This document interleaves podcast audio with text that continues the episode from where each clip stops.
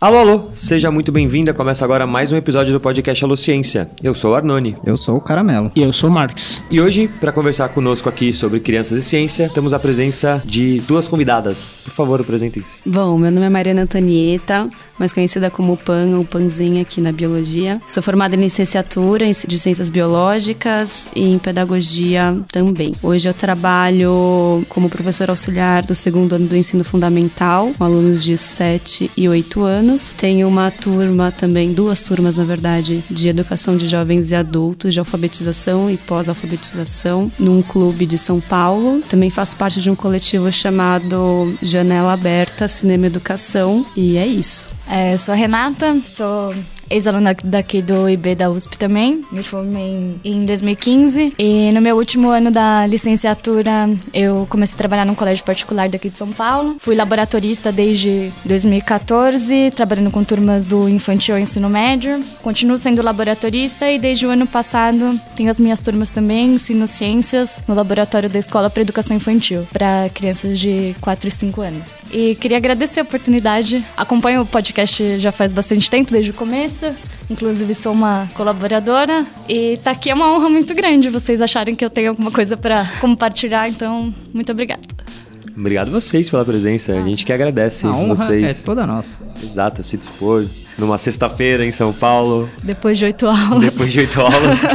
Ensino infantil. Bom, como falamos no começo do episódio, e está no título também, hoje falaremos um pouco de criança e ciência, ensinando e aprendendo. Então, falaremos sobre ensino infantil, sobre crianças, sobre como elas aprendem ciências, se é importante que elas aprendam ciências. Enfim, a gente vai discutir isso mais ao longo do episódio. Mas, antes de começar, vamos dar aquela passadinha nas nossas redes sociais? Bora. Então, Marcos, onde que as pessoas podem colaborar com o nosso projeto? Bom, para você que quer colaborar com a Alociência, você pode escolher uma das duas plataformas de contribuição coletiva que a gente participa. A primeira é o apoia.se barra e a segunda é o patreon.com barra Se você entrar em qualquer um desses links, você vai ver quais são os brindes para cada um dos nossos colaboradores, como funciona a nossa política de colaboração e tudo mais. Além da contribuição financeira, tem outra maneira de contribuir muito, muito útil pra gente, que é divulgando o podcast para um amigo, pegando aquele tema que você gostou, que seu amigo vai gostar, manda para ele pelo WhatsApp, compartilha com o pessoal e fazendo aquela avaliação no iTunes e outros agregadores de podcasts já ajuda bastante a gente a ficar um pouco mais na lista dos podcasts top. E eu queria aproveitar a Renata aqui e perguntar, Renata, o quão prazeroso é colaborar com esse projeto maravilhoso?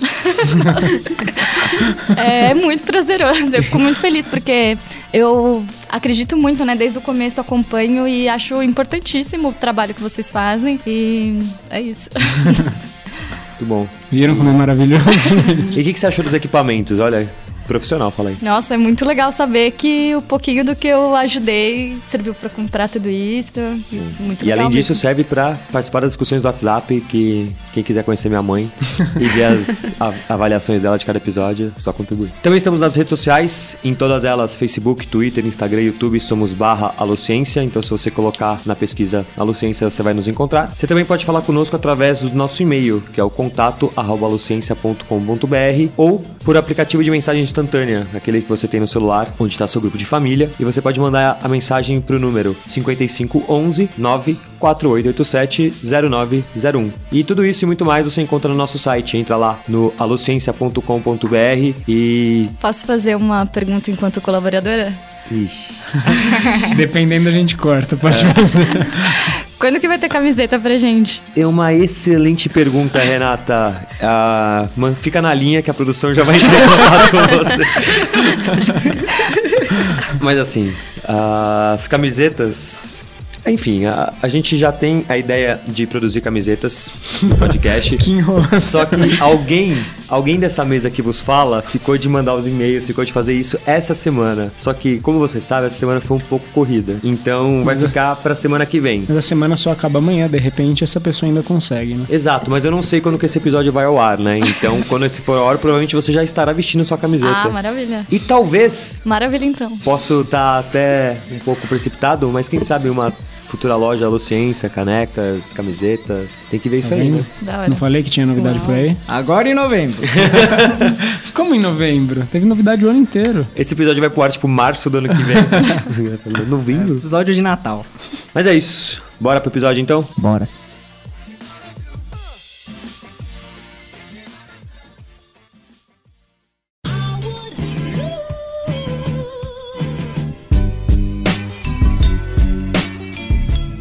Então vamos começar a nossa discussão aqui com o praxe colocar rótulos e falar o que, que a gente tá definindo o que aqui. Certo? Como bons cientistas que somos. Exatamente. A gente Ótimo. tá aqui pra classificar. Então, pra gente aqui nessa mesa e pra discussão que vai seguir, o que, que é uma criança? Essa pergunta pode parecer óbvia, mas não é. Arnone, pra você, o que é uma criança? Nossa, que ótima pergunta. ah, pra mim, criança. Nossa, eu não sei definir a criança. É, Acho- não vale responder um estado de espírito, hein? Não, nem posso responder você, né? criança é uma, um indivíduo que. Não sei. Que não sabe amarrar os sapatos ainda. Isso é uma criança. Boa definição. Tem algumas crianças que sabem amarrar sapato. E alguns alguns adultos que não sabem. E alguns sapatos que não precisam ser amarrados. Sim, caramelo. E você? O que, que é Eu? criança? Criança é um ser, um indivíduo. A primeira coisa que passou pela minha cabeça foi: ah, criança é um indivíduo em formação. Mas todos estamos em formação. É, Aí depois passou. Não sei, é uma, um indivíduo que ainda não responde pelas próprias atitudes ou pelos próprios atos, não sei. Eu dei uma lida etimológica na palavra criança. O que, que é criança? Vamos pensar na estrutura. Criança. Vamos pensar se fosse um verbo. Criar. Andar, andança. O que, que é uma andança? É um andar sem fim. Então, criança é um criar sem fim. Ai, que bonito. Uau! E pra você, Pão, o que é uma criança? Criança é um serzinho pequeno que tá crescendo, né? Biologicamente, acho que amadurecendo. Bastante criativo, curioso, ansioso, né? Com uma sede, assim, de conhecer. Que tá com o nariz constantemente escorrendo. É. que precisa ajuda, às vezes, pra limpar o bumbum. Ou mesmo pra amarrar os sapatos. E eu acho que a gente poderia acrescentar que é um, um indivíduo com menos experiências em geral, assim, pegando a grosso modo, do que o que a gente chama de adulto, né? Então ele teve menos estímulos pensando ambientalmente. Isso é legal porque a gente estava discutindo antes aqui e o conceito, na verdade, o entendimento do que é uma criança muda muito, né? E mudou muito ao longo do tempo. Já que a gente tá falando sobre ensino de ciências, as crianças são cientistas natos, né? Que o Carl Sagan falava. E a gente, por diversos motivos, tira isso delas ao longo do tempo. É isso que me vem à mente, assim. É muito legal que você- se você for pensar em algumas, sei lá, teorias de formação de conceito, você forma um conceito quando você entende o que não é o conceito, certo? Isso é uma cadeira porque todo o resto não é cadeira. Só que para as crianças não tem tantos nãos. Para elas tudo pode ser tudo. Sei lá, algumas teorias dizem, né, que é por isso que tem menos limitação dessas coisas de tipo, não, mas isso pode ser um, sei lá, esse esse, esse, Esse tronco de gravador- árvore pode ser um dinossauro. Exatamente, esse tronco de árvore pode ser um dinossauro, esse gravador pode ser um telefone. Tipo, porque ela ouviu poucos nãos, não pode ser. E ao longo da vida a gente vai ouvindo vários não pode ser, não pode ser, não pode ser. Vocês já ouviram crianças definindo sentimentos? É a coisa mais linda. Um dia façam isso, peçam pra ela definir, sei lá, o que, que é amor, o que, que é, é, Saudade. saudade. Cara, tem um Saem coisas livro muito que, bonitas. faz, que fez isso, que é muito bom. É minha dica cultural, não pô. Ah, não. é? Não rouba, Então não eu não vou rouba. roubar, não vou roubar, vamos, vamos seguir. livro? É isso Nem que eu vou é colocar no disco de ouro. Quem ficou curioso agora vai ter que ouvir até o final. Exatamente. Então tá, então vamos continuar então a discussão. É, o Arnone falou que a concepção de criança muda muito ao longo do tempo. E isso foi observado bastante pelo Felipe Arrier. É um nome bem conhecido da, da área da pedagogia, principalmente da sociologia da infância. O cara é um historiador que ele começou a revisitar como as crianças eram representadas ao longo da história, né? E aí, conclusão geral que ele chega é que a, a concepção de criança, ela muda ao longo do tempo porque existe uma categoria geracional que é a criança. O que, que isso significa?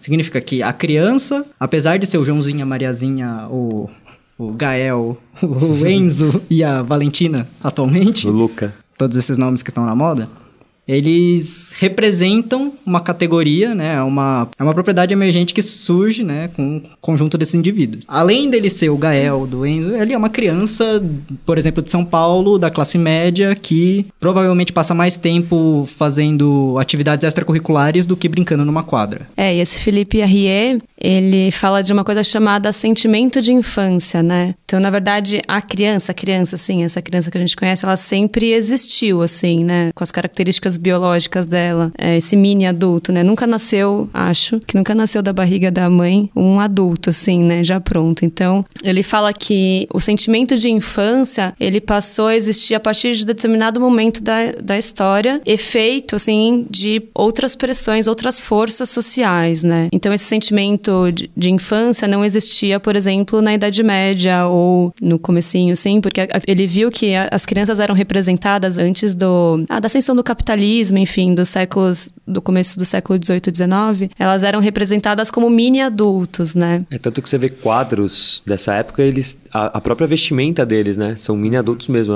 É a roupinha de um adulto em tamanho pequeno para uma criancinha, assim. É, a própria representação estética da, da cara da criança já é meio esquisita, que é tipo um adulto pequeno, assim. Ele não tem uma carinha neotênica, bonitinho de bebê, com olho grande, bochechas, cabeçudo. Com o nariz escorrendo. Com o nariz escorrendo e o cadarço desamarrado. É, e aí, o legal é que o Felipe Herrier, ele pega, então, isso ao longo do tempo, ele vai vendo que tem uma... Tem dois grandes, dois principais polos de um gradiente, que a categoria geracional da infância fica oscilando ao longo do tempo. Que é da extrema proteção e da extrema liberdade. Então, por exemplo, nessa época Ainda a criança ela era só tratada como um mini adulto, ela ainda não era uma criança pertencente à infância, não tinha essa, essa, diferenciação. Elas frequentavam bares, elas frequentavam a rua, elas podiam ser mortas a qualquer momento. Se você esfaqueasse uma criança, você não era um monstro, você só era um monstro comum que esfaqueou uma pessoa, não uma criança. Hoje em dia, se você esfaqueia uma criança, você é três vezes mais monstro do que se você esfaqueia Sim. um adulto. Abuso infantil também, né? Que hoje, se a gente fala isso, né, a gente já fica meio em choque, né, de imaginar uma coisa dessa, mas naquela época, normal, ok tá tudo bem. Uhum. Não tinha esse peso. É, e a partir desse do nascimento, né, desse sentimento é, da infância, outras coisas vêm, né, junto com isso, como por exemplo, roupas infantis, porque aí quando a criança ela é entendida como uma categoria diferente do adulto, tem objetos específicos para essa criança, a educação também, né, os estudos da pedagogia, estudos sobre a criança que antes não existiam, então os estudos são relativamente novos, né, de 200 anos para cá. Brinquedos, os brinquedos das, das crianças, mamadeira, os utensílios, né? Antes não tinha registro de, dessas. E não que crianças não brincavam, assim, né? Mas hoje há uma produção aí para a criança. Desenho infantil, livro infantil. Advindo disso, é uma legislação que protege essa criança, né? De muitas coisas. Eu acho que dessas daí a principal legislação que tem, a mais comentada pelo menos, é a Convenção de Direitos, né? De 89. Foi da Unicef, que é um segmento da ONU pensando nas crianças e adolescentes adolescentes. E aí começa a ter algumas definições do que, que é a infância e quais são os direitos, né? Ela é dividida inteira em três partes. É o direito de provisão, então o que, que a gente tem que prover para as crianças? Então tem que prover um crescimento saudável, com brincadeira, lúdico. Tem os direitos de proteção, porque as crianças são seres mais vulneráveis do que os adultos em alguns aspectos. E tem direitos de participação também, que aí eu acho que a gente pode comentar um pouquinho mais para frente o que, que seria essa participação das crianças na sociedade. E aí a gente observa então que hoje em dia, né, a partir dos anos 2000, naquele gradiente, né, que o Felipe fala do, da proteção e da liberdade, que é uma super proteção das crianças de hoje em dia, né? Então, crianças de hoje em dia, em geral, elas, elas são vistas como muito vulneráveis, então elas são mantidas em lugares seguros e sempre supervisionadas de um adulto. Então, dificilmente agora as crianças, você encontra grupos de crianças jogando bola sozinhas no meio da rua, mas em geral você encontra crianças jogando bola numa escolinha cercada com o, o professor Neymar, sei lá. Ou qual cite o nome do seu jogador, seu jogador favorito que tem uma escolinha no bairro. Tem essa visão da criança que ela sempre precisa estar sendo vigiada porque o mundo está muito perigoso para ela. E, enfim, e, as que fogem disso meio que fogem da expectativa do adulto. E, em geral, ela é medicalizada, né? Para se encaixar nesses padrões. Então, essa é uma discussãozinha que é feita também. E falando um pouco dessa questão do, da proteção, entrando no âmbito familiar, existe também é, o nascimento aí de um novo olhar também para para essa criança dentro da família. Então, hoje, a discussão sobre o parto natural e humanizado, né, o respeito ao nascimento da criança quando ela quer vir, outras formas de, de lidar com a criança quando ela é pequena, né, aleitamento exclusivo, materno, a criança come quando ela sentir fome, né, antes, pelo menos antes, essas discussões não apareciam tanto quanto hoje aparecem. E também é importante falar sobre esse assunto que existe aí uma pluralidade de infâncias, né, dependendo do contexto social. Então, a gente tem uma visão de criança hoje, mas também isso varia de, de contextos para contextos, né? Então, se a gente for ver num contexto indígena, por exemplo, a relação entre adulto e criança é diferente de um, de um contexto de classe média alta aqui de São Paulo, que é diferente de um contexto de criança também do interior ou de uma zona rural, né? É, é muito legal que eu, eu li um texto ontem que é sobre as crianças da favela da Babilônia, como que elas interagem com o espaço delas e como que elas elas falam da, das mudanças que tem acontecido, porque tem tido diversos projetos, né, de cidadão carioca, alguma coisa assim, que vai, vai trazer melhorias à comunidade com aspas ao ar. É, e aí é muito legal que a presença dessas crianças nos espaços que são públicos é dada de uma forma que elas se apropriam muito mais do espaço que é público, é um espaço que é, é especificamente infantil, que é um espaço onde eles brincam, que é um espaço onde eles estão interagindo, muito mais do que as próprias casas deles, porque as casas é um espaço adulto, é um espaço em que eles têm que seguir as regras dos adultos, mas nas ruas, na, na- no parquinho, no campinho, eles seguem as regras das crianças. Mas a gente tende a ver, né, hoje a criança aqui dos, dos grandes centros urbanos é, e também de classes sociais mais, mais favorecidas, economicamente mais altas, fechadas em carros, em condomínios, né, não usufruindo desse espaço público, o que é uma pena. É, e se ela não usufrui do espaço público quando criança, se ela vive trancada e com medo, quando ela crescer, dificilmente ela vai ser um adulto que vai querer fazer parte desses espaços públicos, né? Exatamente. O poder de participação, né, aquela terceiro setor do- da Comissão de Direitos, entra muito em contato com isso, né? Se a, pessoa- se a criança, que é, uma, é um ser, um cidadão ali, ela não está em contato com aquele espaço, ela dificilmente vai é, participar das decisões daquele espaço de uma maneira coletiva, vai se apropriar daquilo lá e se sentir... Pertencente é, àquele pertencente, lugar. exatamente. Então, o que é importante a gente ter em mente é que essa concepção muda, assim, né? A gente pode olhar, inclusive, para a escola, né, Rê? É, que a gente estava discutindo antes, o contexto hoje da educação infantil, ele transformou bastante, né? É, sim. Antes, é, a visão que, inclusive, a legislação tinha da educação infantil é que não era educação infantil, eram espaços onde as crianças eram deixadas porque os pais precisavam ter suas atividades. Então, era um lugar que tomava conta de crianças simplesmente. Hoje, tem a ideia de que a educação infantil é uma etapa importante. Tanto que agora, a partir dos quatro anos de idade, já é obrigado os pais colocarem as crianças nas escolas. É, e que essa fase da educação, ela não é apenas pré-escola, já é escola, já faz parte. E tem os seus objetivos próprios, suas características próprias. Isso, isso é muito legal, né? Porque nas escolas hoje é educação infantil. E eu lembro que quando eu fiz, eu fiz o pré. Cha- Chamava pré-escola. O que não é um nome muito bom, né? Porque eu já estava na escola. Mas o nome era pré-escola. É, e dava a ideia de que ele não era importante, né? Era só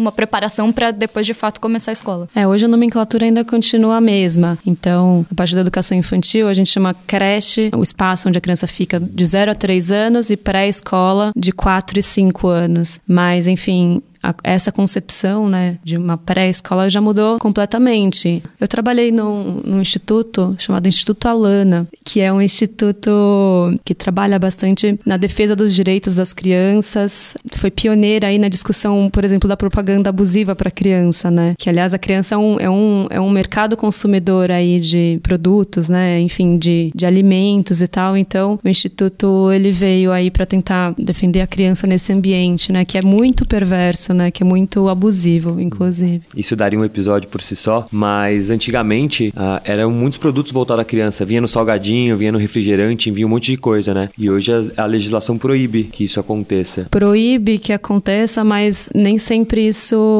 isso é realmente proibido. Assim, então, o Instituto Alana faz, ele fica de vigia aí nos, nas propagandas e para que tirem isso do ar.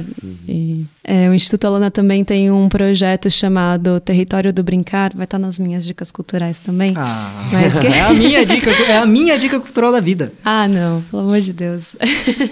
É, não, é toda semana eu O caramelo solto vive território do falando do brincar. território do brincar. É, a grande idealizadora Renata Meirelles e o parceiro dela, David Hicks, são os nossos queridos. E ele fala também da, da importância do, do brincar, do brincar livre da criança, assim, né? Não só como uma linguagem da criança, mas como um modo de ser da criança. A criança, ela fala através da brincadeira, né? Então, isso pode parecer bobo, mas isso não é muito valorizado, assim, né? Apesar da gente ter essa questão da superproteção das crianças, as famílias que botam as crianças, ou a escola também que coloca uma rotina super apertada para a criança, enfim. Aí a criança sai da escola, vai fazer judô, vai fazer natação, vai fazer balé. Isso falando das, das famílias com poder aquisitivo maior, mas a criança não tem tempo para ser criança, assim, né? Ela volta a ser um mini adulto, né? É, com um mini responsabilidades. E ah, você tem que saber falar inglês com três anos, você tem que saber montar um cavalo, você tem que saber patinar, você tem que saber. É, e brincando a criança aprende muito também, né? No momento que ela experimenta o mundo, é o jeito dela de conhecer. Não, e se ela, se ela fosse um mini adulto, até estaria um pouquinho melhor, porque ela conseguiria jogar bola quando ela quisesse, andar de cavalo quando ela quisesse, fazer aula de inglês quando ela tivesse tempo e pudesse escolher. A questão é que a criança não tem direito algum. Ela só obedece porque ela precisa ficar sob vigia de alguém enquanto alguém tem que trabalhar. Não fazendo nenhum julgamento de valor aqui em relação às pessoas que têm que, né, tem que trabalhar e deixar os filhos em algum lugar. É, mundão, mas, né? por exemplo, esse lugar que os pais deixam os filhos pode ser um lugar que respeita mais o tempo da criança, por exemplo, né? Coloca a rotina da criança como prioridade, assim, deixa a criança ser criança, né? É, o Caramelo falou da Convenção Direito das Crianças, que uma perspectiva mais internacional, e a partir dessa convenção, acho que os países foram adequando as suas legislações, né? Então, a Constituição de 88, de 1988, a nossa Constituição vigente, que tá para ser rasgada. Não, mentira. Já, já foi, na verdade. É, estamos vivendo uma. Neste momento. Pode tirar essa parte se você quiser. Não, de jeito nenhum. Então tá bom. Que desliguem, que desliguem o telefone que não gostou. Mas enfim, aqui a gente ainda valoriza a Constituição, né? Aqui acho que nessa mesa todo mundo gosta da Constituição. Ela já considera a criança como uma pessoa em condição peculiar de desenvolvimento, né? Então, o artigo 227 dessa Constituição, por exemplo, diz que é dever da família, sociedade e do Estado assegurar a criança, adolescente e jovem com absoluta prioridade, grifem essa parte, absoluta prioridade, os direitos à vida, saúde, alimentação, educação, lazer, cultura, dignidade, respeito, liberdade, convivência familiar e comunitária. Temos aí um artigo que, que fala dessa da prioridade absoluta que, que as crianças têm, né? O ECA, o Estatuto da Criança e do Adolescente, que é a Lei 8069 de 1990, também reafirma essa prioridade absoluta. O artigo 1 dessa lei fala da proteção integral da criança e falando em criança, o, o ECA define o que é uma criança. A criança é um ser de 0 a 12 anos e o adolescente é um ser de 12 a 18 anos. Aproveitar e fazer um parêntese nisso que a Pô falou. Eu tô com exatamente essa lei aberta.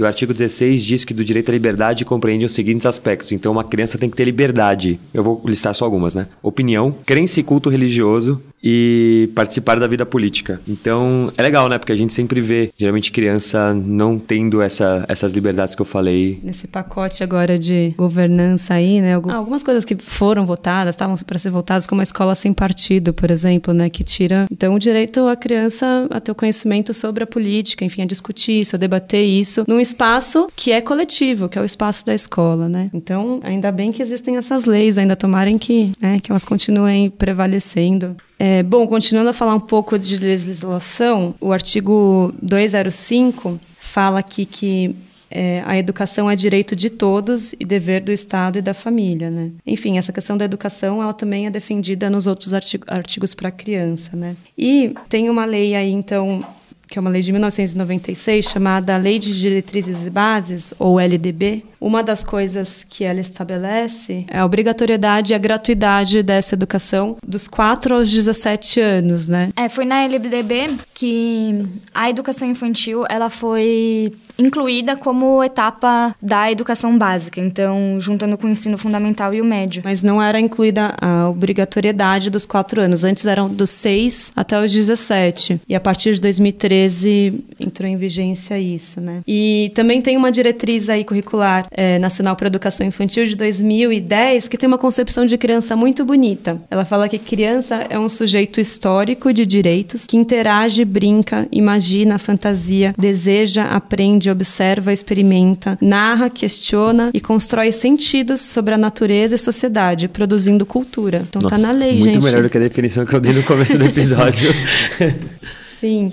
É, e os eixos norteadores das diretrizes curriculares nacionais para educação infantil são interações e brincadeiras. Então, essas diretrizes são muito bonitas. É curtinho também de ler, vale a pena, acho que conhecer. Essas diretrizes também falam que as atividades propostas para as crianças, elas devem ser pensadas na organização do espaço, do tempo, dos materiais e das interações. Então ela considera que o tempo, por exemplo, educa também, né? Que o espaço educa, que os materiais com que as crianças se relacionam educa também, né? Interessante pensar tudo isso assim. Então, por exemplo, na diferença que a educação que a criança vai receber numa escola é, que está mais próximo da natureza, como os parques infantis ou de uma escola que é toda branca e higienista, né? Uhum. E a Base Nacional Curricular Comum, é, quando ela fala da pré-escola, escolas de crianças de 4 e 5 anos, ela fala de direitos de aprendizagem. Então, é direito da criança brincar, conviver, participar, explorar, expressar e conhecer-se. E também trabalha com campos de experiência. E no campo de experiência chamado espaços, tempos, quantidades, relações e transformações, aparecem muitas competências e conteúdos da ciência, né? E para o ensino fundamental, ela fala do desenvolvimento de um letramento científico, é, para que a criança possa compreender e interpretar o mundo e ter a possibilidade de transformá-lo, né? E fala da importância é, da aprendizagem do processo, práticas e procedimentos de investigação científica. Bom, então a gente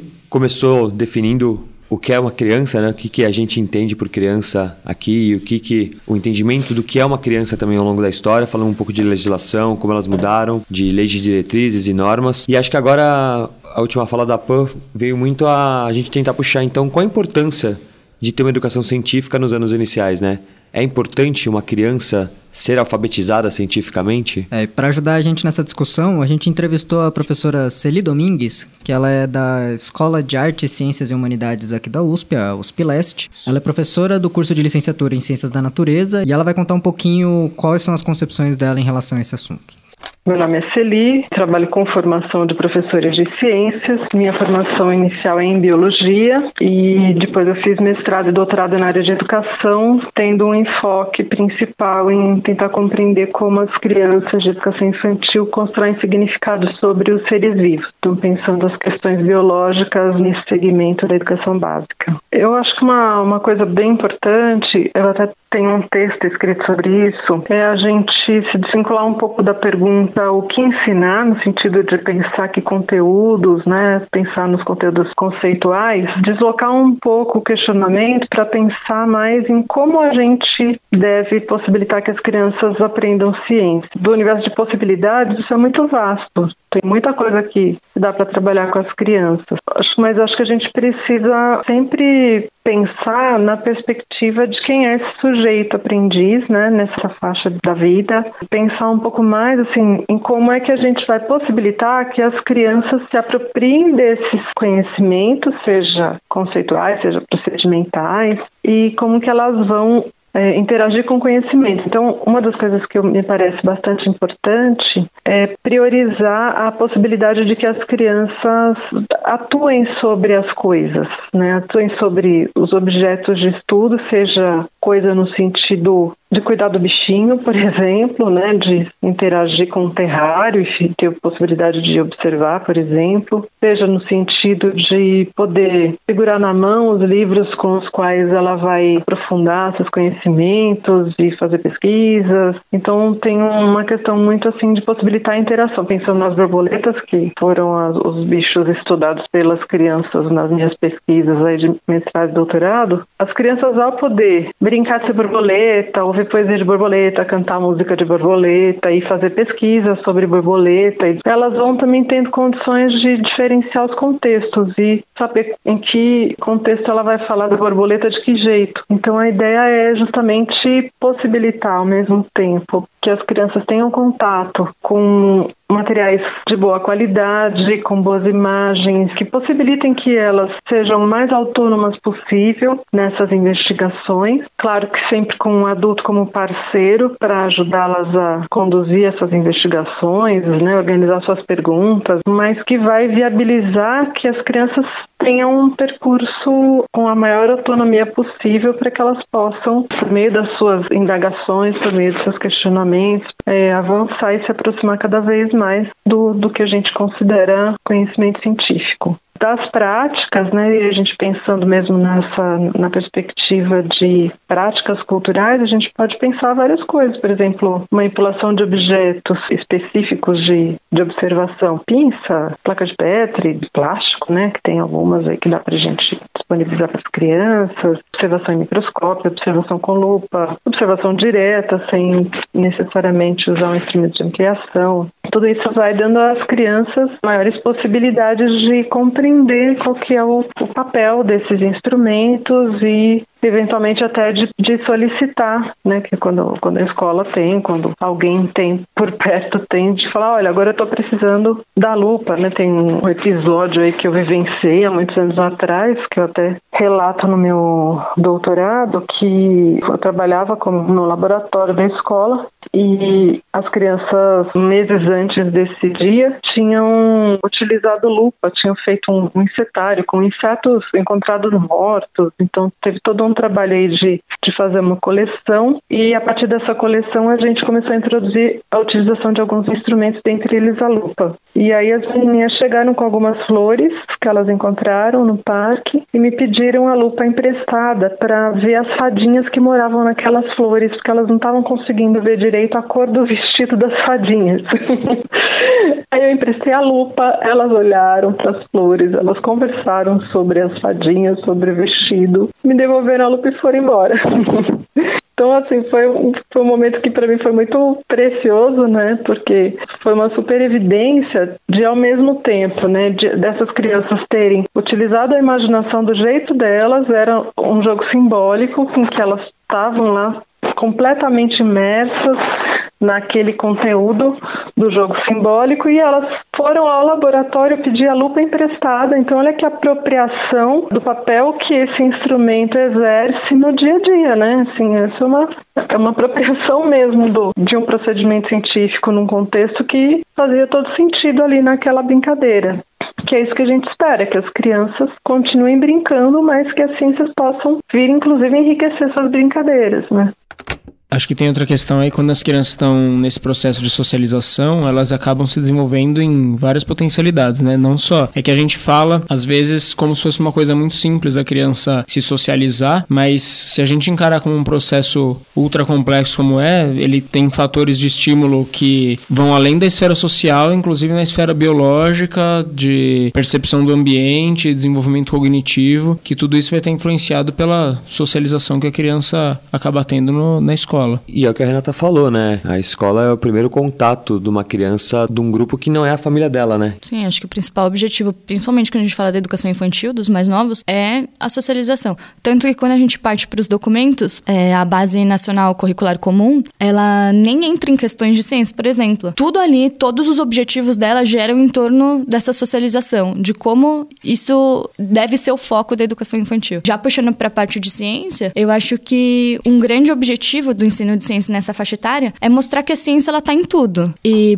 por mais que, sei lá, os cientistas possam ainda não ter explicação sobre algum fenômeno, tudo na natureza tem uma explicação. E acho que é muito importante já nessa faixa etária a gente já começar a trabalhar isso com as crianças. E um outro que é muito forte isso das crianças dessa faixa etária é gerar curiosidade e encantamento pela natureza, tanto por fenômenos físicos que talvez elas não prestassem atenção sozinhas, por reações químicas ou para a parte biológica, então seres vivos, alguns animais que elas elas não tivessem contato, plantas, e trabalhar isso com outro olhar, que talvez ela não percebesse por si só. Então, acho que um dos nossos papéis enquanto professor de ciência é chamar a atenção e tentar buscar dessa criança uma explicação, um olhar, fazer a criança já começar a pensar cientificamente. Esses conhecimentos sobre ciências, sobre biologia, sobre física, sobre química ajudam a criança a se entender como criança, a se entender como indivíduo e a entender o outro também, né? Uma coisa também que eu acho bem legal dessa parte, e vai muito da concepção de criança que, sei lá, dos grupos que eu participei, dos meios que eu estou,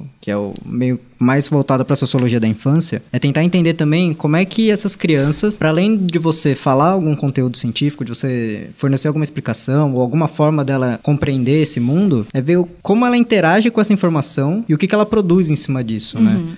Entender que a criança ela não vai simplesmente reproduzir isso que você está falando, mas que ela vai gerar uma nova cultura com isso. A cultura dos pares dela ali, ela vai. No meio da brincadeira, vai aparecer alguma coisa que você falou, alguma coisa que você deu uma puxadinha ali e falou: olha aqui, essa, essa árvore, não sei o que, ela é legal. Você vê que isso começa a aparecer nas brincadeiras de uma maneira completamente nova. É, é muito importante para a criança, isso a Celi fala bastante também, o jogo simbólico, né? Que isso aparece bastante nas brincadeiras. Ela vai explicar aqui no áudio que o Caramelo vai colocar, como que a criança usa esse jogo simbólico na busca de sentidos e significados sobre o mundo. Então, não tem como separar, às vezes, esse jeito de pensar da criança, assim, né? De imaginar e de brincar também, né, com a ciência, de brincar com, com conhecimentos que ela aprende no campo científico e trazer esses conhecimentos para a brincadeira. É, o jogo simbólico, né, o que a gente costuma popularmente chamar de brincadeira de faz de conta, né? Eu vou falar um pouco, lembrando um pouco do Vygotsky. Por meio do jogo simbólico, as crianças conseguem pensar sobre assuntos de uma maneira que elas, no papel delas mesmas, raramente conseguem. No dia a dia, né, na vida cotidiana, fora da brincadeira, é, geralmente os objetos eles determinam a ação. Então, se você tem um lápis na sua mão, no dia a dia, você vai usar o lápis para escrever. Se você tem um controle remoto da TV, você vai usar o controle remoto para acionar a TV, fazer o que você quer fazer com a TV. No jogo simbólico, existe uma inversão, e aí não é o objeto que controla a ação, mas é a ação que controla o objeto. Então eu posso, numa brincadeira de faz de conta, pegar o controle remoto e usar como celular, e ter um diálogo com uma pessoa imaginária, e, enfim. E aí eu estou alterando completamente a função desse objeto, fazendo ele virar outra coisa, né? E aí, essa possibilidade, então, de fazer uma modificação nas coisas do mundo, né? Tô falando de objetos, mas a gente agora pode falar de borboletas, né? Pode falar de coisas que são menos concretas. Acho que faz muito sentido, assim, olhando para as coisas que eu já vi das crianças, pensar nessa perspectiva da produção criativa como uma parte importante da apropriação do conhecimento científico. Tem duas crianças que eu analiso com mais aprofundamento, né? A menina que fala muito e desenha, não é que ela desenhe pouco, mas o desenho para ela não parece ser uma linguagem por meio da qual ela tem um investimento intelectual muito grande. Ela desenha rápido, quer meio que se livrar logo do desenho, e se você observa o percurso do desenho dela no, ao longo do tempo em que eu fiquei com esse grupo, não tem nenhuma coisa que eu possa ter identificado, ah, isso aqui mudou significativamente nas representações de desenho dela. Mas, olhando para a fala dessa criança, ela está o tempo todo se perguntando muito sobre a questão da vida e da morte para a lagarta, para para a taturana, para a borboleta. Então, a coisa do casulo, por exemplo, essa fase de casulo, para ela é uma grande questão. O que, que acontece? Como é que a gente lida com esse tempo de espera, né, com essa possibilidade de dar certo ou não aquela expectativa que, que foi gerada por meio da manutenção de um, de um ser vivo num terrário dentro da sala e tudo mais? E é muito interessante porque a todo momento essa criança, quando a gente está conversando sobre o casulo, ela vai dar soluções de alimentação diária. Então, no dia em que o grupo estava discutindo sobre a possibilidade de a lagarta ter morrido, porque fazia tanto tempo que ela tinha entrado no casulo, como eles diziam, e não estava acontecendo nada, aí ela dá uma explicação genial. Quando a gente está dormindo, a lagarta está acordada. E aí ela acorda, sai e come. E aí, quando a gente está na hora de vir para a creche de volta, ela já está na hora de dormir. Então, por isso que a gente nunca vê, mas ela come todo dia. Então, é uma explicação que ela dá. Isso é uma espécie de jogo simbólico também. Então, é um jeito de ir imaginando, a criança vai organizando o pensamento e compreendendo esse animal na perspectiva biológica dele, né? E aí, o ápice dessa forma de manifestar o pensamento é quando ela faz o ciclo de vida num desenho e daí ela termina, me entrega o desenho e depois ela volta e fala: Não, eu preciso fazer mais umas coisas. Eu vou pôr umas bolinhas aqui no casulo para a borboleta comer enquanto está dentro do casulo. E daí eu fiz a pergunta, então, ah, que legal, quer dizer então que a borboleta come enquanto está dentro do casulo? Ela falou, come. Quer dizer, a de verdade não, mas a minha come. Olha que interessante, né, essa forma de diferenciar aquilo que eu sei que vocês dizem e aquilo que faz sentido para mim. E é justamente isso que o jogo simbólico faz, é possibilitar que a criança, ao jogar com essas significações, ela vá construindo um significado que para ela faz sentido. Acho que também voltando nessa parte que um dos objetivos é gerar esse encantamento, essa curiosidade, esse gosto pela ciência. É, na educação infantil, eu acho que se a gente não incentivar isso nessa faixa etária, se a criança nessa idade começar a achar que ela não gosta de ciência, mais tarde para ela querer continuar pesquisando, para ela ser curiosa, para ela ter vontade de entender o mundo, talvez seja tarde demais. Então, mais do que a gente esperar que a criança dessa idade, até do fundamental 1, é, descreva os fenômenos com um rigor científico, ela ter esse gosto pela ciência. E isso, no, pelo menos no meu trabalho no laboratório da escola, a gente faz muito. Além de gerar encantamento e essa curiosidade pela natureza, acho que um outro grande objetivo do ensino de ciências é ela entender que ela faz parte do meio ambiente, que o meio ambiente não é algo à parte. Nessa faixa etária, ela vai entender que ela faz parte, para depois, quando ela tiver nos segmentos mais avançados, quando ela for um adulto, até mesmo antes, quando ela começar a fazer as próprias escolhas, ela perceber que ela precisa ter responsabilidade, que ela é o ambiente também, ela faz parte disso tudo. Quando eu penso no que, que as crianças devem aprender sobre ciência, eu sempre me pergunto assim, o que que um cozinheiro ou o que que um músico, sei lá, o que que um fotógrafo ou pessoa, sei lá, pessoas de outras áreas precisa saber sobre ciências assim, né? Para viver em sociedade, enfim, para para saber ler algum texto e saber se ele pode acreditar ou confiar nessa informação ou não. Uhum isso eu acho que é uma pergunta que a gente sempre deve se fazer, assim, né? É, a gente tenta discutir isso, inclusive, no nosso primeiro episódio, né? Que é o porquê divulgar a ciência. Por que, é tão importante divulgar a ciência? para chegar nessas pessoas que não necessariamente são cientistas, mas que precisam da ciência enquanto ferramenta para viver em sociedade, fazer parte do processo democrático. É, e a gente tem que ter consciência que, já que o processo de escolarização obrigatório começa com os quatro anos, desde essa idade, é importante que a criança vivencie esses conhecimentos, assim, porque é, é, eu falando agora como pedagoga, assim, muitas vezes a preocupação está super no, no, na questão do letramento, da alfabetização, da matemática e a ciência, em algumas escolas que eu já passei e outras que eu conheci, a ciência nessa faixa etária é deixada um pouco de lado. Assim, só para deixar claro, o que a gente está falando aqui pode acabar, sei lá, incomodando pessoas da área da pedagogia, por exemplo, por a gente insistir em ter conhecimentos científicos ou um conteúdo científico já na primeira infância, no, nos anos iniciais. Só que o que, pelo menos para mim, o que eu considero muito importante é assim, as crianças elas terem contato com o mundo físico e social, tal qual está nas diretrizes, e que isso é, gere para elas uma experiência de encantamento e de exploração, de curiosidade, e que isso para mim já é considerado um conhecimento científico, porque, por exemplo, eu fiz um estágio numa creche em que as crianças falaram assim para mim, era uma brincadeira, estavam fazendo bolo de areia, tal qual qualquer criança ranhenta faz. e elas estavam fazendo bolo e falando, ah, não sei o que, agora vamos pôr um pouquinho de creme branco. E pegava areia e jogava por cima. Em algum momento, uma olhou para mim e falou assim: Marcelo, pegue o chocolate, por favor. E aí eu, esperto como sou, já estava indo em direção ao quê? O que, que vocês Cozinha. pensam? Ao armário. Não, pô, é uma brincadeira, tá no meio do pátio. Areia. Eu imaginei ah, tá. você indo pegar, pegar mais chocolate. areia. Areia mais escura Não, ou terra? chocolate. Terra. Eu pensei, ah, vou pegar terra, né? Ah, é Deve eu não ser... achei que você fosse tão esperto assim. Chocolate. aí eu fui andando assim, tá, nanana, fui pegar terra, aí ela olhou pra mim e falou assim, onde você tá indo? aí eu falei, pegar chocolate, não é isso aqui? Aí ela pegou na minha mão, agachou e começou a cavar. E aí, embaixo daquela areia branquinha, tem aquela areia que tá úmida, uhum. embaixo, mais escura. E ela falou, isso é chocolate. Cara, para mim eu achei isso tão legal, porque você não precisa virar e falar, ah, a areia que fica embaixo é mais úmida. Não, a criança ela tem a plena noção de que se ela cavar, a areia vai estar tá diferente, ela tem uma estrutura diferente e na brincadeira dela aquilo vai ter um significado diferente. E que em algum momento você pode falar que aquela areia, ah, como que ela parece, trabalhar a textura da areia, falar, ah, a areia tá mais molhada, ah, que legal, tal. Mas não no momento que ela tá brincando de chocolate, afinal, se você fizer isso nesse momento você é um monstro.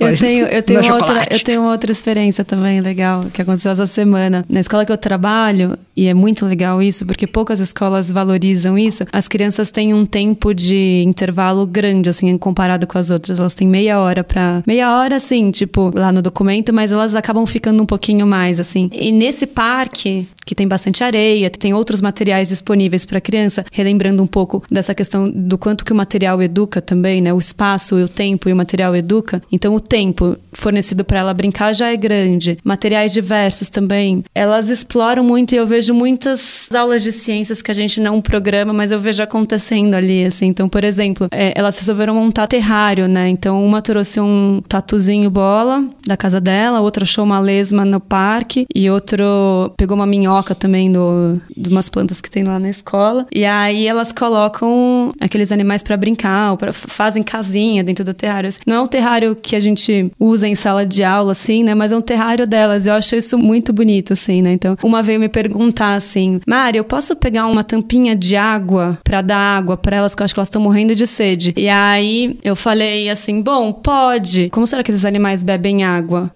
Ah, não sei mas a gente pode colocar e ver, e ver se elas, se elas se interessam. Aí eu perguntei, questionei, falei assim, ah, mas se não, como que a gente pode fazer? Ela falou assim, ah, a gente também pode tentar molhar a terra para ver se assim elas sobrevivem. Então, assim, nessa brincadeira, assim, eu, eu não tava ali preocupada em, em formalizar nada ali, assim, né? Mas só o fato da gente estar tá trocando esses conhecimentos, fazer a criança pensar como será que, que esses animais que estão aí na, no seu terrário bebem água. Eu acho que isso já é ciência, sabe? Isso já é criar uma investigação, assim. Uhum. Eu acho que tem um ponto que é importante, que é a ideia da criança conseguir se apropriar de ciência para o uso da vida, assim. Então ela vai fazer isso de várias formas, seja por essa investigação, como a Papa falou, ela vai fazer, vai elaborando uns testes dentro do que ela vai conhecendo e pode ser que dê errado e aí ela vai fazer de outra forma. E aí eu voltando um pouco porque a Renata tinha falado, é, esse acaba sendo um dos objetivos, né, da educação científica para as crianças. Essa perspectiva de mundo de um ponto de vista mais materialista, então de enxergar o mundo de uma forma mais material mesmo. E eu acho que isso isso não impede nem um pouco o funcionamento de relatos como esse que o Caramelo trouxe, porque ali a função era completamente outra. A criança de fato atribuiu um significado que tem uma perspectiva simbólica, assim, não sei como dizer isso, mas simbólica científica, mas uma coisa que foi aplicada na brincadeira dependia do conhecimento e na hora que ele precisar de um conhecimento estritamente científico material, ele vai conseguir aplicar também. E isso vai ser extremamente importante para ele fazer discussões num ponto de vista funcional para a sociedade coletivamente mesmo. Então, já fazendo um parênteses parênteses, a hora que ele for perguntado sobre um aumento de velocidade ou diminuição de velocidade na marginal, ele vai conseguir usar concepções científicas para buscar uma resposta. Acho que uma coisa muito legal da educação científica, né, ou de ensinar ciências nessas fases, é isso um pouco também do que a Renata falou, de mostrar que os fenômenos têm explicação científica, né? De, por exemplo, se você olha um arco-íris, e o arco-íris é lindo, tudo, mas tem uma explicação de como ele é formado. A criança não precisa falar sobre, sei lá, ah, é um fenômeno óptico de separa em a luz em diferentes espectros e tal. Mas toda ela saber, por exemplo, a luz do sol bate numa gota de água ou bate num prisma, alguma coisa, e isso já forma um arco-íris. Ou então ela saber o momento de olhar para algo de uma maneira científica e algo de uma outra maneira, por exemplo. Ela já saber o contexto no qual ela está inserido. Eu tenho contato com as aulas da Renata e é muito. Poética, né?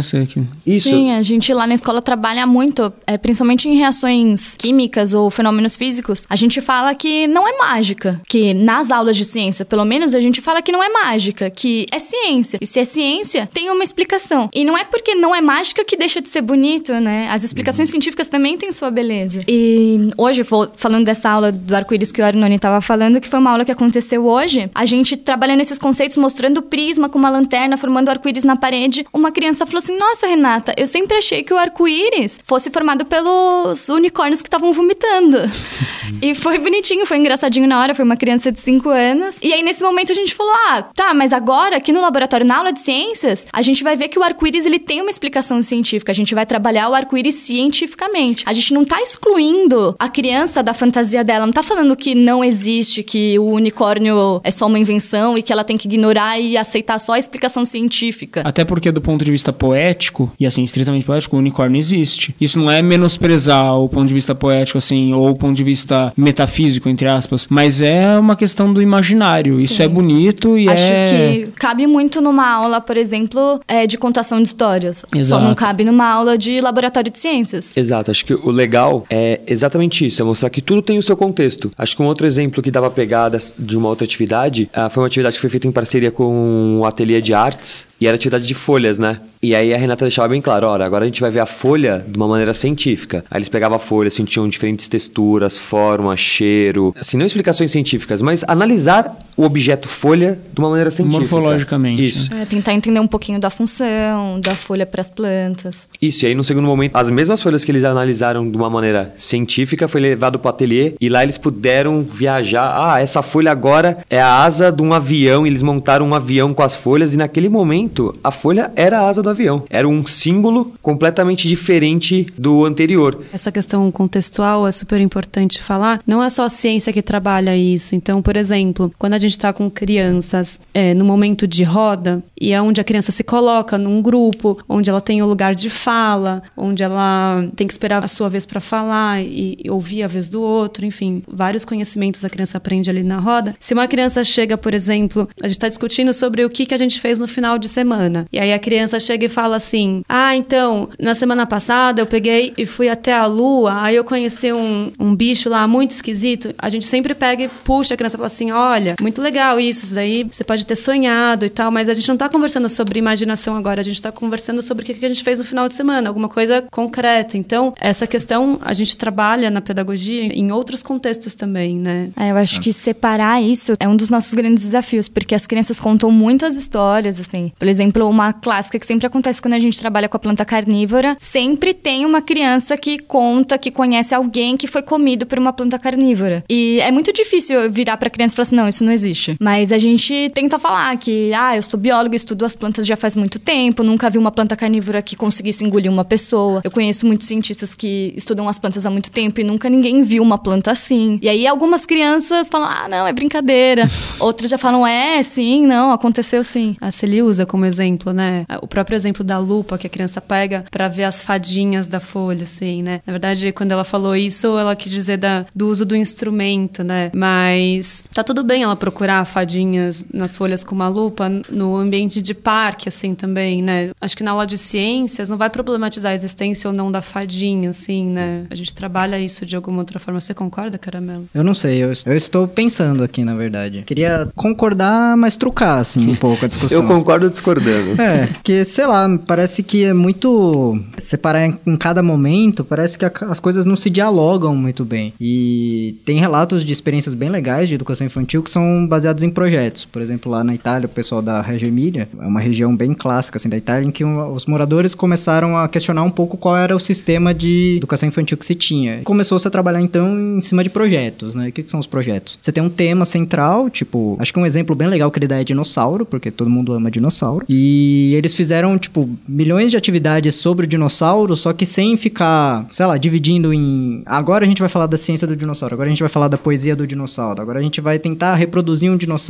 e fazer no tamanho real. E eles, as crianças tentam fazer um dinossauro de tamanho real, usando os dados lá que o, o educador dava, de tipo, ah, um dinossauro é 100 do Joãozinho, um em cima do outro, assim. Aí eles pegavam, tipo, um milhão de coisas e empilhavam pra ver se chegavam em 100 do Joãozinho e não chegavam, porque não existem 100 Joãozinhos numa sala de aula. Eu concordo muito com vocês em, em relação à importância de se explicitar que conhecimentos científicos são apropriados em muitos contextos, conhecimentos poéticos são apropriados em outros, mas eu não sei se separar isso daí seja uma coisa tão boa, não sei, eu tenho É, uma, uma é que- tendência a, a tentar agregar as coisas, tentar dialogar, fazer uma coisa mais dialética, mais Uhum. integradora. A gente está falando toda essa conversa, a gente está discutindo tudo isso dentro de um contexto de uma escola que existe hoje e que a gente trabalha, né? Que é um contexto específico, né? Tanto o meu quanto da Rê, contexto de escola particular, enfim, de escolas com as disciplinas segmentadas, mesmo também na educação infantil. No caso da Rê, acho que tem professor especialista, Rê, não,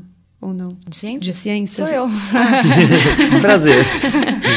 Sim, é que tem professor especialista, né, do- de ciências na educação infantil, Ah, mas também essa discussão ela vai por um, por um caminho que, por exemplo, se uma criança pergunta assim para você, Caramelo, de onde vêm os bebês? As crianças perguntam muitas coisas pra gente, né?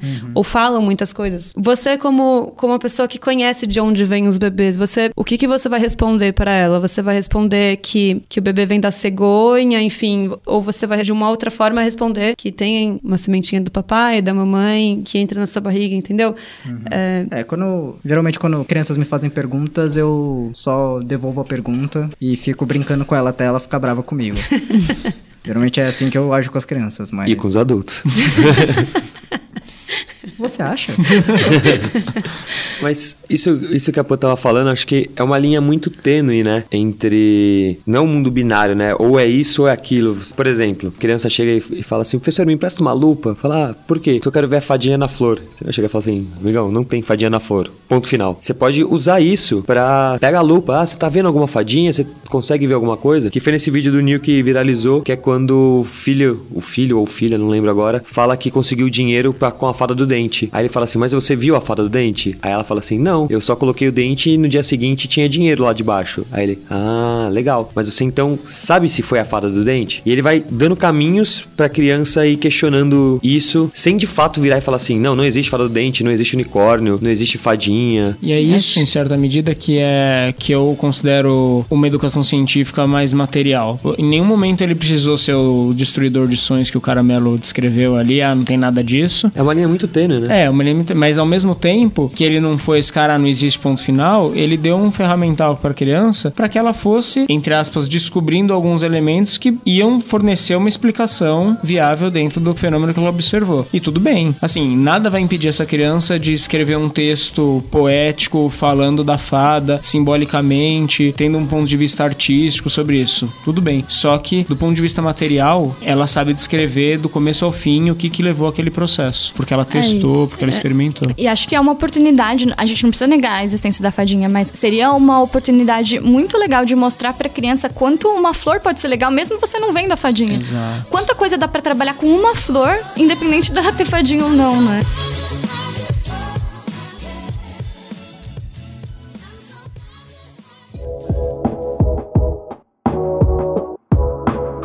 Agora eu entendo o questionamento do caramelo de é, a gente tá pensando aqui numa. Bom, agora estamos falando de ciência, né? Depois estamos falando de poesia. Mas como que a gente pensa tudo isso integralmente, assim, né? E aí tá aí um desafio pra gente. Pra gente desafio. pensar. É, porque aí a gente tem que quebrar um pouco o muro dessas nossas escolas e tentar pensar isso, como que a gente trabalha essa questão da ciência, enfim, e trabalha a imaginação da criança junto, assim, né? Tipo, de uma forma como a criança é. A criança ela não tem um momento assim, agora eu tô nesse momento, né? Ela, isso a escola vai colocando pra ela, né? Mas a criança ela tá toda ali integral, né? Agora, como a gente trabalha isso?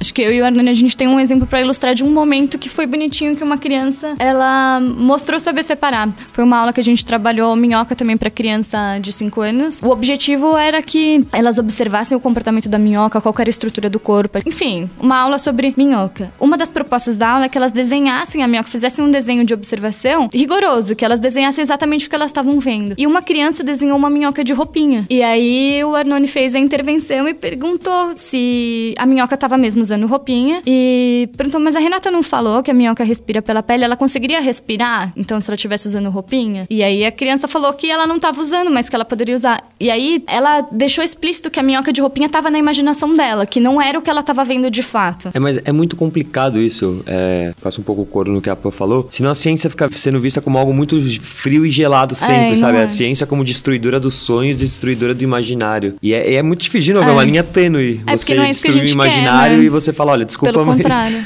Não, mas acho que é isso. É, se eu quiser desenhar uma minhoca de roupa hoje, eu posso. Se eu for escrever um livro infantil e a personagem principal for uma minhoca, nada impede de eu fazer uma minhoca de roupa. Eu tendo muito mais idade que uma criança. Muito mais idade que uma criança. E por ter muito mais idade, você sabe separar o contexto. Então, mas eu acho que talvez não seja nem. Eu fui um pouco comprado, entre muitas aspas. Porque... Opa, eu já tava, eu já tava me retirando do campo, tirando a chuteira. Não, não, não, mas é entre muitas Pegando a aspas, porque senão toalha. o caramelo vai se apropriar da minha fala pra falar Tacando um água na coisa. nuca. Mas é. Peguei o gelol já. Fica quieto. Tô voltando pro campo agora, galera.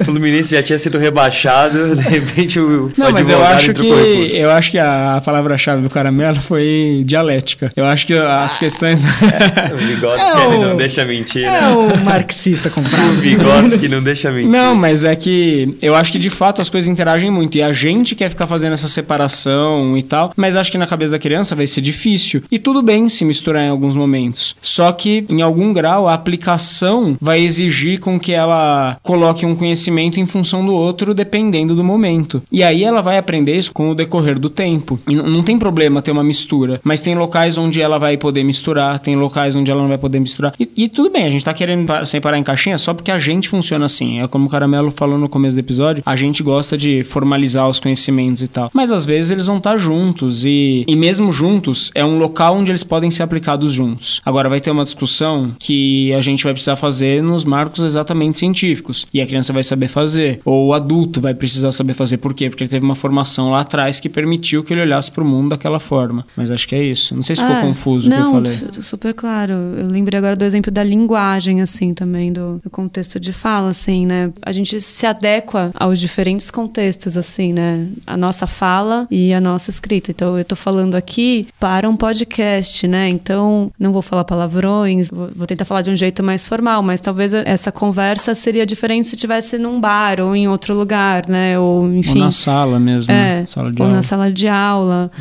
É, e a escrita também, né? Para escrever uma carta para o seu chefe ou um e-mail para o chefe, a gente escreve de um jeito. Agora, uma mensagem no WhatsApp é de outro. E é importante entender esses contextos para você não estar errado nem com o seu chefe, nem numa troca de mensagem com seu amigo, né? Senão vai ter alguma coisa ali meio esquisita. Não, só posso fazer só um parênteses em cima da minha própria fala, que a Pan falou e me fez pensar outra coisa. Fazer um parênteses em cima da minha própria fala. Ele escreve um artigo científico e se cita. Nossa, como esse, esse, esse Marco escreve muito bem, só um minutinho. Não, eu acho que quando a gente pensa isso que o Caramelo falou, né, de que em alguns momentos o simbólico tem o valor ali que está colocado, é, não significa que é um vale tudo, que a gente vai sair explicando tudo metaforicamente para a criança e ela vai entender ao pé da letra o que era uma metáfora. Então tudo é válido, todas as formas de que a gente está falando sobre o mundo, tudo que eu inventar na minha cabeça é válido, não é bem isso também, porque senão aí ia ficar uma loucura a gente crescendo dentro dessa perspectiva de que tudo que eu falar valeu, a gente ia ficar maluco e ia debater sempre em cima de nada. Mas, é, é, de novo, é a importância disso que a Pan falou do, do seu contexto. Na hora que você está escrevendo ou falando, você vai se encaixar dentro de um determinado espectro de linguagem. É, acho que assim, só o, acho que a gente está falando a mesma coisa, eu só é. estou sendo um pouco mais crítico em relação a essa hum. questão de separar. Só porque... É, não, mas que é uma crítica válida, porque é uma crítica da escola atual, ah, é, Caramelo, né? Porque, por sim, que a gente sim. segmenta, essa nossa mania de segmentar, a gente é, segmenta tanto a escola, a gente também não consegue relacionar o que a gente aprende com ciências com o que a gente aprende com história, geografia ou com português uhum. e matemática, e né? além disso tudo, a escola e o vestibular fica cobrando, ah, tem que ser multidisciplinar, transdisciplinar, sendo que não é assim, né? Não, é. Sendo que tem 10 questões de matemática, 10 de português, 10 de geografia e foda. Não, e a questão Mas... multidisciplinar de física com biologia é, um, ao invés de um corpo tá caindo, é tipo um morcego tá caindo. É, é Darwin foi à feira. Sim, confesso não, que é, eu fico bem feliz de trabalhar com educação infantil e fundamental, onde não ter que me preocupar com essas coisas. É ah. um privilégio. Ah, claro. A minha formação é aqui na Creche Oeste da USP. E é um espaço que, para mim, ele é muito caro essa questão que eles têm, que é de trabalhar com os projetos de uma maneira tão integrada, mas tão integrada que não tem um momento de brincar, um momento de falar de uma maneira mais material, de uma coisa. Não, aquilo ali aparece, sem precisar se especificar, assim. O... As próprias crianças, a gente, eu e a Pan, a gente fez uma intervenção na época, que até virou a minha IC, que foi aqui na creche com questão da dengue, né? que é legal é que a gente participou dessa atividade fazendo atividade de experimentação, contação de história e, sei lá, dança, teatro, tudo ao mesmo tempo. Enquanto as crianças, sei lá, o, o mosquito da dengue, que era um mosquito que a gente levou um ciclo, que elas entenderam que o mosquito da dengue precisa de água parada para se reproduzir, é o mesmo mosquito que tá dançando, é o mesmo mosquito que virou roupa, que tá na, na música. Então, elas não é, não é necessário que elas enxerguem eles de maneira separada para que elas tenham um entendimento mais holístico, embora eu odeio a esoteridade da palavra holística, mas um entendimento mais holístico, que o, é o mosquito da dengue não é material. É, é material não é material porque ele tá na dança, ele tá na interpretação como um vilão que não é tão vilão, sabe? É uma coisa que não é ah, material. entendi o que você quis dizer. Entendeu? É uma concepção que aquelas crianças daquele grupo criam em cima daquele mosquito que envolve tudo. Então, assim, não acho que seja também errado a, a, forma de segmentar, mas eu acho que é uma concepção diferente que eu, eu, especialmente enquanto, sei lá, pessoa, criança, por estar em eterna criação, né? Sei lá, eu enxergo as coisas mais de uma maneira integrada. É, eu, eu acho que a gente não está discordando, na verdade, porque mesmo nesse projeto que você citou, do mosquito da dengue, tinham alguns momentos que a gente sentava e olhava para a tabela. A gente construiu duas perguntas, né? Se o mosquito proliferava mais no escuro ou no claro e ah, era limpa. com ração. É. Era... Qual era o alimento era que a, o, a isca que atraía o mosquito? Então a gente fez testes pela escola, mas tinha um momento, não era uma aula, mas era um momento que a gente sentava e contava as larvas e colocava ali na tabela uhum. quantas larvas a gente achou de cada um. E que a gente, por mais que as crianças estavam ali aprendendo ainda os números, não tinham, mas tinha lá a referência da tabela, enfim, né? É, eu acho que na verdade tudo a gente a gente não separa, a gente leva para a vida de uma forma integral, assim, sabe? Mas às vezes a gente faz isso fora da escola, ou, ou a escola permite que a gente faça isso dentro da escola, né? A questão é que, será que a escola permite que a gente contextualize, enfim, é, faça essa, essa interligação de conhecimentos dentro da escola, ou isso vai ficar a cargo de cada um fora da escola em outros contextos, né? Mas na nossa vida a gente não separa nada, né? A gente, a gente é o que a gente é. A gente está criando hipóteses e respondendo hipóteses a todo momento, é. formulando um monte de não, coisa. É isso, tá, isso tá daí é a gente gente, a, a- você vai falar que não existe pessoa que enxerga preto no branco. E isso é uma coisa que eu não gosto, que eu realmente quero combater, que é uma lógica que entra dentro da escola e que eu detestava, assim, eu detestava sentar e falar assim, não, agora é história, não sei o quê, e se eu fizesse um desenho do Napoleão, eu, eu tomava uma baita de uma advertência, sabe? A gente concorda. Quando eu falei que fica a cargo da gente, tem gente que faz, que consegue fazer isso, tem gente que não consegue, entendeu? É, tem gente que consegue desenvolver essa interdisciplinaridade das coisas lá fora, mas também tem gente que não consegue. A questão é, será que na escola a gente está fornecendo é, condições para que isso aconteça? Então, bom, eu acho que a gente concorda, não sei, concorda. é.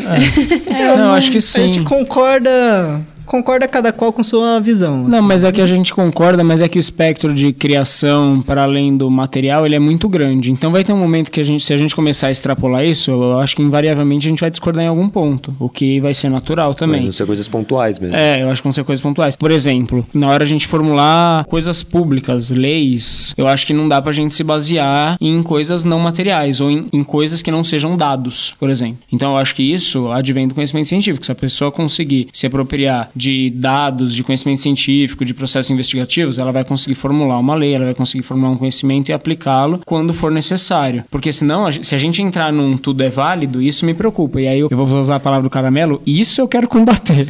Quando falar que tudo é válido, não. Porque se a pessoa chegar, e aí eu vou pegar o, o ápice do exemplo do tudo é válido, que é o negativo e ninguém vai discordar. Se eu quiser inventar que existem pessoas que são inferiores a outras pessoas, eu inventei. Eu criei uma fantasia qualquer. Claro que eu tô extrapolando, mas isso não é válido. Por quê? Primeiro, porque ele traz uma falta de empatia, que são um pouco das habilidades que a gente trabalha na socialização das crianças. E se a gente quiser usar o- os marcos do conhecimento científico para mostrar isso por A mais B, a gente consegue. Então acabou, não tem. Ah, mas eu acho, não, nesse momento você não vai achar. Que é exigido uma visão mais material pra gente formular algumas, algumas relações. Mas a gente tá na era da pós-verdade, gente. Se a é gente isso for que eu quero combater.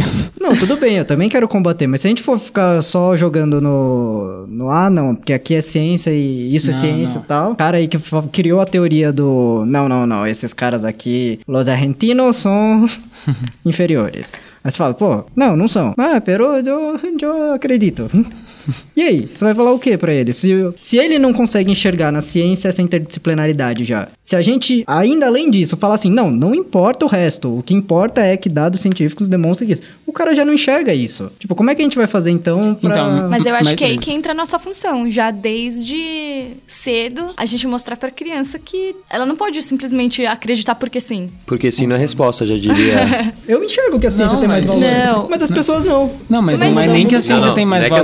Mais valor. É. Cara, pra tomada de decisões públicas, claro que tem mais valor. Ah, É, mas Tá, não, não, tá bom. Eu achei que era, tipo, mais valor. Não, dentro do não. contexto. Dentro do contexto de tipo, ah, tem alguém. Dentro do contexto. Ferindo os direitos humanos de qualquer pessoa. Não, você é um imbecil. Esse momento não é questão de opinião. Exatamente. Não é assim, tá ah, eu acho. Gente, tem hora que é pra achar, tem hora que é pra ter opinião e tem hora que não é pra ter opinião. É hora bem, que é pra olhar o dado e falar, o dado diz isso, então é isso que vai ser feito. Mas não adianta você falar isso. Mas, Aí eu tô aí... falando, Você aí... já tá comprado. Não, mas, se gente- aí vai ter... Desculpa, falar. É, Eu acho que se a gente achar que ah, tem gente que tem opinião e isso nunca vai mudar, eu acho que, cara, não precisa ir trabalhar semana que vem, Não, sabe? não eu é acho que, que. nunca vai mudar. O que eu defendo é que a gente tem que tentar trabalhar, então, por, sei lá, outras vias além da, da lógica racionalista sempre, sabe? Tem- entender por que, que aquela pessoa tem esse sentimento, Ah, sabe? sim. Isso vai além do material. É uma coisa imaterial. O cara tem esse sentimento. o que, você traz quer isso, dizer é, tipo, não sabe? adianta ficar mostrando dado pro cara se o cara não acredita que o dado mostra algo. Não adianta ficar falando um monte de coisa se tem um milhão de músicas que são homofóbicas, um milhão de músicas que são machistas que estão rodeando eles. A todo momento a gente vira e fala: não, não, mulheres são iguais aos homens.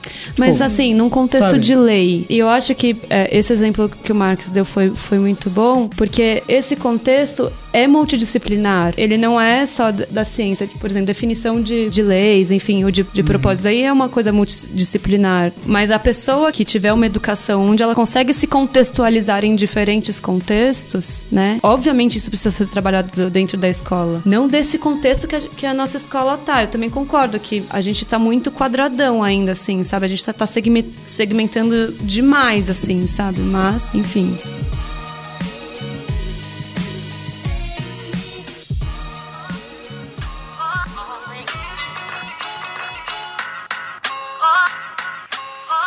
Só dando uma recapitulada, falamos no começo do episódio um pouco de novo de legislação. A gente passou por uma parte se é importante a uma educação científica nos anos iniciais e ficou esse negócio de contextualização e toda essa discussão que tivemos agora há pouco. Mas acho que a gente podia então encerrar falando um pouco de formação de professores, né? Que é, obviamente é um tema gigantesco que não caberia aqui se estender muito, senão o episódio vai ficar mais longo do que ele já está ficando. Mas para já dar uma pincelada para ficar aquele gostinho para um episódio sobre isso. Vai ser um episódio também cabeludo, viu, para vocês, pra gente discutir. Mas muito interessante isso. Eu gostei porque... que você falou a gente, é. que eu já gostei do, do convite. É. Não, porque com certeza eu estarei acompanhando de pertinho isso.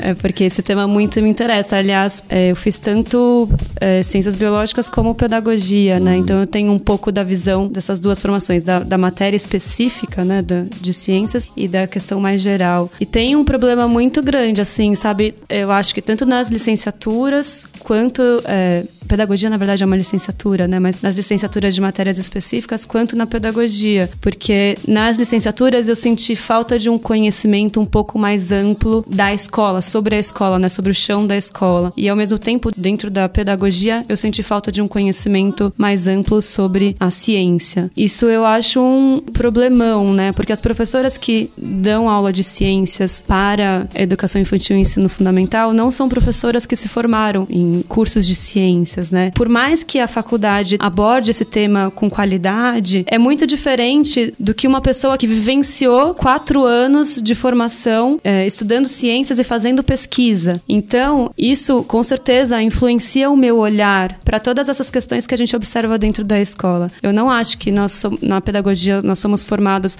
para as especificidades de cada área e enfim somos nós que estamos lá junto com as crianças, né, vivenciando essa primeira fase da educação. Durante quatro horas por dia, né? Durante quatro Mais horas, horas por dia, vezes, né? justamente. Né? E eu tenho até um exemplo legal para trazer para essa discussão, que foi quando eu e a senhorita Mariana Antonieta fomos no Congresso Paulista de Educação Infantil apresentar um trabalho sobre essa intervenção que a gente fez na creche. Nossa. E assim, que longe de, de querer te criticar, de ser ranzinza, de ser chatão. Mas já sendo. Mas já sendo, a gente terminou de apresentar o nosso trabalho. Foi assim, ok, a maioria das pessoas fala, nossa, que trabalho legal, como, né, como vocês, biólogos, fizeram uma, uma intervenção bonita, teve contação de histórias, várias coisas. Aí nisso, uma das presentes pegou o pôster, estava se encaminhando à porta e falou: É, mas eu não acho que vocês deveriam estar aqui, porque se, por exemplo, a criança me pergunta sobre a borboleta, eu pesquiso no Google e sei o que é uma borboleta, eu consigo falar quantas pernas tem uma borboleta. Então, assim, a gente tem a formação para trabalhar com elas. E eu concordo muito com essa professora. Só que o que eu não concordo é com essa visão de ciência. Que visão de ciência de,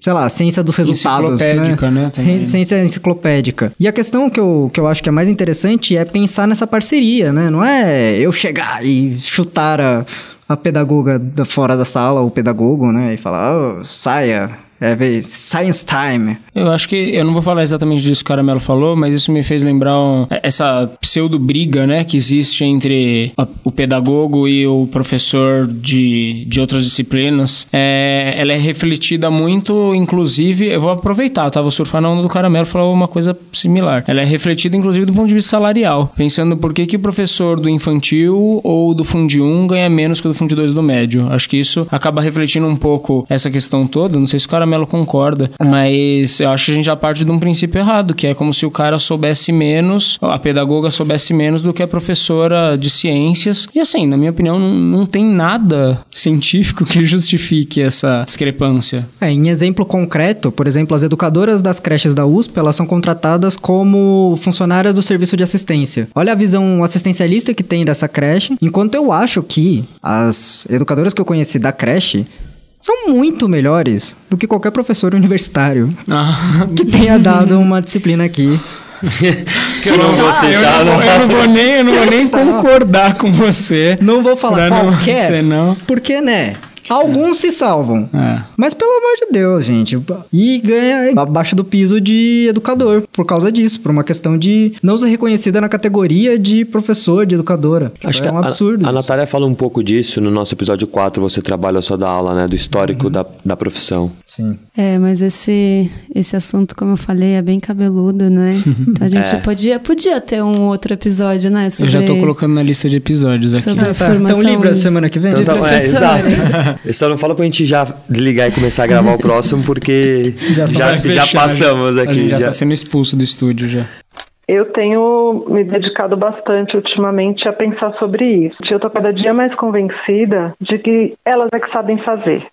Agora, tem uma questão que é um, um desafio para todos nós. Do ponto de vista da organização das atividades, do ponto de vista de identificar o que as crianças estão pensando, né? Eu não estou falando de qualquer pedagoga. Estou falando de pessoas que, que gostam de crianças, que gostam de pensar sobre a infância e que acreditam que as crianças têm condições de, de produzir conhecimento e têm o que dizer para o mundo. Acho que essa é uma condição imprescindível. Que olhar se tem para a criança. As pedagogas, né? E os pedagogos também, eles têm um, algumas coisas que eles sabem fazer muito bem com as outras áreas e eu acho que a gente precisa cada vez mais estabelecer parcerias no sentido de possibilitar que o universo de conhecimentos deles se amplie no, no campo das ciências também. Estou acompanhando uma escola lá pertinho da EASH, em que eu fiz uma formação com as professoras no primeiro semestre e agora no segundo semestre todas as que eu acompanhei toparam trabalhar com as crianças em algum projeto de ciência. E tem sido belíssimo ver como os projetos estão sendo ricos e as professoras estão animadíssimas. Na última reunião que nós tivemos, eu vi várias falas do tipo: Nossa, estamos surpresos como as crianças estão desenhando melhor. Nossa, olha como eles estão falando melhor, estão desenvolvendo oralidade. Né? Olha quanta pergunta, olha as hipóteses. Tem muita coisa a fazer. E aí é óbvio que a professora, para entrar na área de ciências, ela tem que se dispor a estudar, né? E a gente sabe que a formação específica na área de ciências é muito precária, isso não tem remédio. A professora tem que fazer pesquisa, tem que correr atrás da informação, que é o que esse grupo de professores que eu estou acompanhando tem feito muito bem. A gente se encontra semanalmente, toda semana elas me enchem de perguntas, mas elas vêm com perguntas a partir de coisas que elas passaram a semana pesquisando. Não, eu vi no Google que tem uma aranha assim, assado, e aí? Olha, você sabe me dizer e tal, né? Ou então, ah, não estou achando de jeito nenhum. Por exemplo, tinha uma questão lá com a língua da borboleta e as crianças estavam curiosíssimas. Daí eu introduzi a palavra probóscide. Pronto, daí consegui encontrar milhares de informações. Puxa, mas a gente não conhecia essa palavra. Então eu, com a minha formação em biologia, consigo dar uns toques até de como fazer busca, né? E elas que estão arrasando lá com as crianças e trazendo relatos belíssimos de tem uma criança, inclusive, que não falava e não desenhava até duas semanas atrás. E daí a professora deu massinha para ele e daí ele fez uma aranha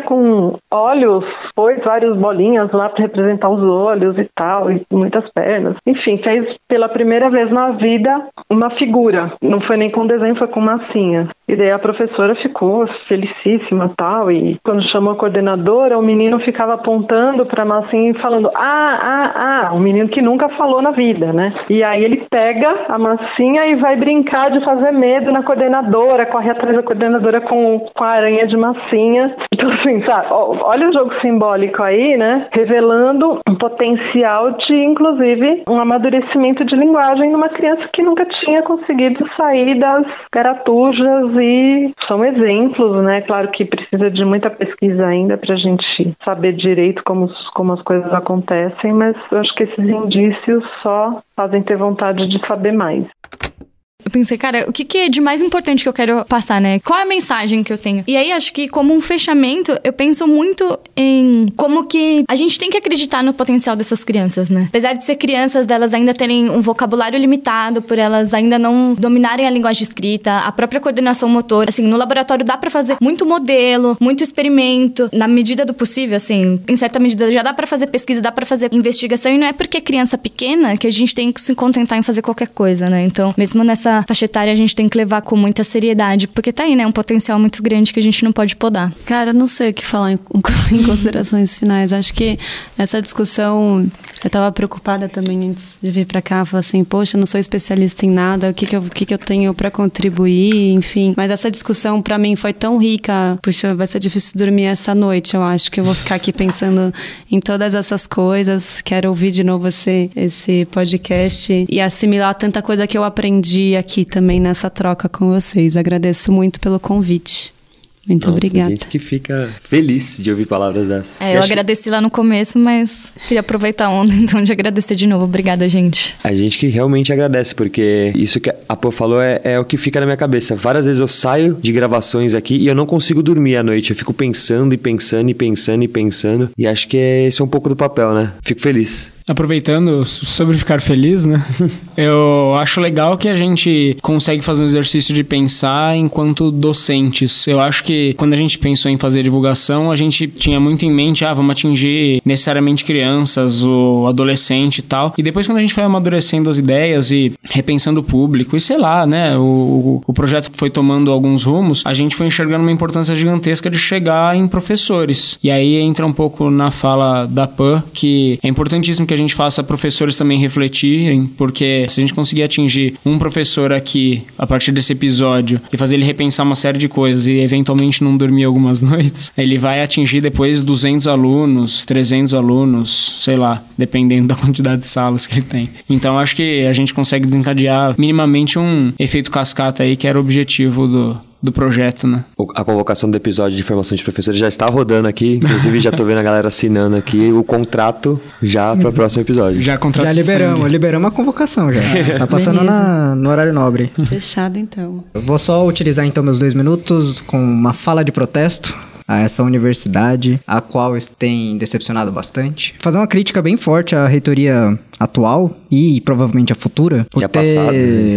por ter fechado a Crash Oeste, né, esse espaço a qual eu me formei principalmente enquanto eu E eu também, com certeza, a maior parte das minhas experiências e pensamentos vieram dessa, dessa instituição que eu pude observar e contribuir também um pouco. Meu, a Crash Oeste é um espaço incrível e que, sei lá, foi fechado por não ser considerado uma atividade fim da universidade. Foi fechada, ela tá ocupada desde, sei lá, abril, maio. Eu não estava em São Paulo quando ela começou a ser ocupada. E as crianças foram, foram realocadas para a creche central aqui da, da USP, mas fica o meu protesto por não se considerar isso uma atividade fim, porque, sei lá, mesmo que seja uma, um número pouco que a gente tá falando aqui, mas eu e a Mari a gente se formou lá. Também me formei enquanto extensionista lá, porque atende a crianças da comunidade inteira da USP, desde funcionários a. Sei lá, tem, tanta, e a tem creche tantas estava questões. formando crianças muito incríveis, eu acho, sabe? Muito. São professoras muito, muito especiais que tem lá dentro. É. Enfim, estou E- muito triste também. E aí eu quero deixar claro que essa reitoria ela não é democrática, apesar dela falar que é, que é o reitor do diálogo, não sei o que, mas não é nada. E esse cara que tá vindo é o vice dele, que ficou em terceiro lugar na, na consulta pública. Ainda assim, os professores daqui votaram nele. Então essa galerinha selecionada a dedo que pode votar, já vota no cara. Aí vem o governador, que em vez de escolher quem foi votado mais, votou no cara também. Então aí é, fica esse ciclo da palhaçada que venha mais quatro anos desse cara aí, que provavelmente vai continuar com essa política de cortar as coisas não fim, entre aspas. Mas que a luta continua, né? Exato, e estender esse protesto do caramelo, a gente vive a realidade da USP aqui, os nossos maiores exemplos estão aqui na Universidade de São Paulo, que todos fomos formados aqui, mas isso serve para qualquer lugar que esteja fechando creche, qualquer lugar que esteja colocando a educação não como prioridade. A gente sabe o governo que tem, sabe como a educação é sempre a primeira coisa a ser cortada. E queria complementar, além da formação de crianças, enfim, professores, a importância da creche. A Ale falou um pouco, né, no nosso episódio 2 de Mulheres na Ciência, o quanto ter uma creche aqui é importante para as mulheres na Universidade de São Paulo. É, mas na verdade, infelizmente, esse protesto do caramelo, na verdade de todos nós, né, ele só mostra que o projeto que está sendo implantado há uns bons anos, ele tá dando certo, né? Que é um projeto que é para acabar com a universidade do jeito que a gente conhece e para construir algum cenário que mostre que investimento público nessas coisas não vale a pena e manda pro privado mais uma vez. Cara, esse, esse- esse episódio de formação dos professores promete, hein? Vai Pronto. ser- Nossa, esse, esse eu vou vir com duas caneleiras. Te Então, cuida, governo, te cuida. já, já preparem a pipoca. Já traz o vinagre. Na hora que vocês virem daqui pra frente um episódio futuro de formação dos professores, já, já baixem com o Molotov na mão. Bom, bora então pro disco de ouro? Bora. Ah, então eu vou ensinar a fazer um coquetel molotov no disco de- Vai ser útil.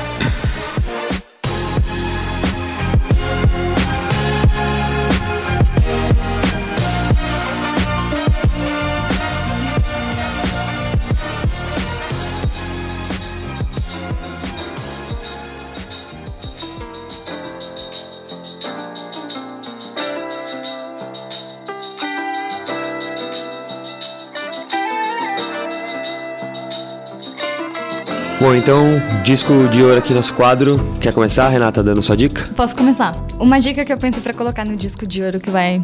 que tá lá na Voyager e vai ficar aí pra, pra eternidade. É um livro que foi escrito por Javier Naranjo, que, se eu não me engano, é um colombiano, tá? É um professor, que já que a gente tá falando de educação e de criança, ele montou um dicionário com definições da vida, assim, dada pelas crianças, é, dos alunos dele. Então ele dá várias definições que as crianças deram para ele e dá o nome da criança e a idade que ela tem. Então Aqui tenho, tenho uma para falar.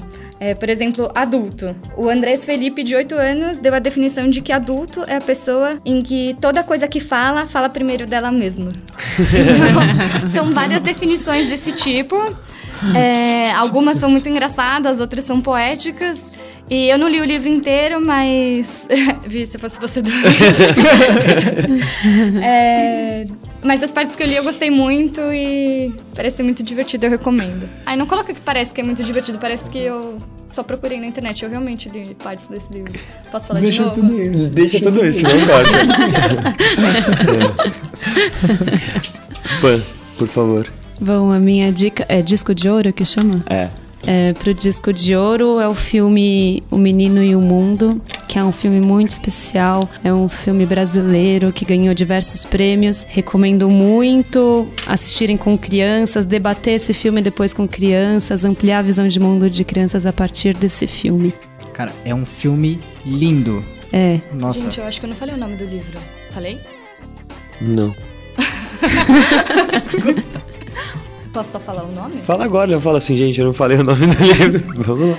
Gente, descrevi o livro, disse o autor e não falei o nome do livro, que é Casa das Estrelas. Só dica top, hein? Só dica top, Rogério. Eu quero falar que Menino e o Mundo só não ganhou o Oscar porque o cinema é uma indústria. sim. Quem ganhou foi concordo. divertidamente. É, é claro, né? Dá 50 bilhões de reais pra Pixar fazer, faz, né? Sim, é fácil. Você, Você, Carol. fala do território, Eu? você não vai dar do território? Eu vou. É que eu tô fazendo uma série de, Tá. de dicas. Tá, É, um- é, dicas pra rir e se emocionar. entendi. Então é duas. Uma pra rir e uma pra se emocionar. A pra rir vai pra todos os professores que esqueceram como que é ser um pré-adolescente na puberdade. E é uma série da Netflix que chama Big Mouth. Cara, é uma série muito, muito engraçada. Muito, assim. Se você for um daqueles adolescentes que sofreu na pré-adolescência, cara, você vai Mas se ela- divertir muito. É Não- bem nonsense às vezes. É né? bem nonsense. Não assista com crianças do lado. Ah, mas... Exato. Mas é muito bom. Então, assim, se o seu aluno tiver o tempo todo olhando pra amiguinho do lado, pro amiguinho do lado, lembra da época como era, sabe? Não pega no pé dele. O cara já tá passando por tanta coisa. Deixa ele dormir um pouquinho, sabe? É, é- é nisso. Você vai se divertir bastante, é uma série muito legal. E pra se emocionar, eu vou dar aqui a, o disco de ouro, acho que é o disco de ouro mais disco de ouro do, do universo dos discos de ouro Nossa.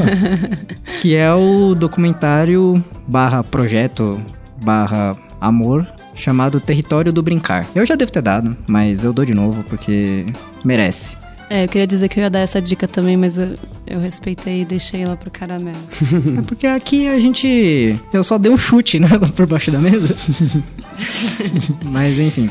Cara, é um projeto muito legal em que a, a Renata Meirelles viajou pelo Brasil numa van. Renata e o David. A Renata e o David E e, os os filhos viajaram numa Kombi pelo Brasil e. Eles saíram do Brasil? Não, não, ficaram no Brasil, se mant- eh, mantiveram no Brasil. E eles ficaram registrando como que eram as brincadeiras em cada lugar. E assim, é, é um filme para além do apreço estético. Ele falando, sei lá, 20 palavras ao longo do filme todo, ele conta uma história muito bonita. De vários Brasis que a gente não conhece.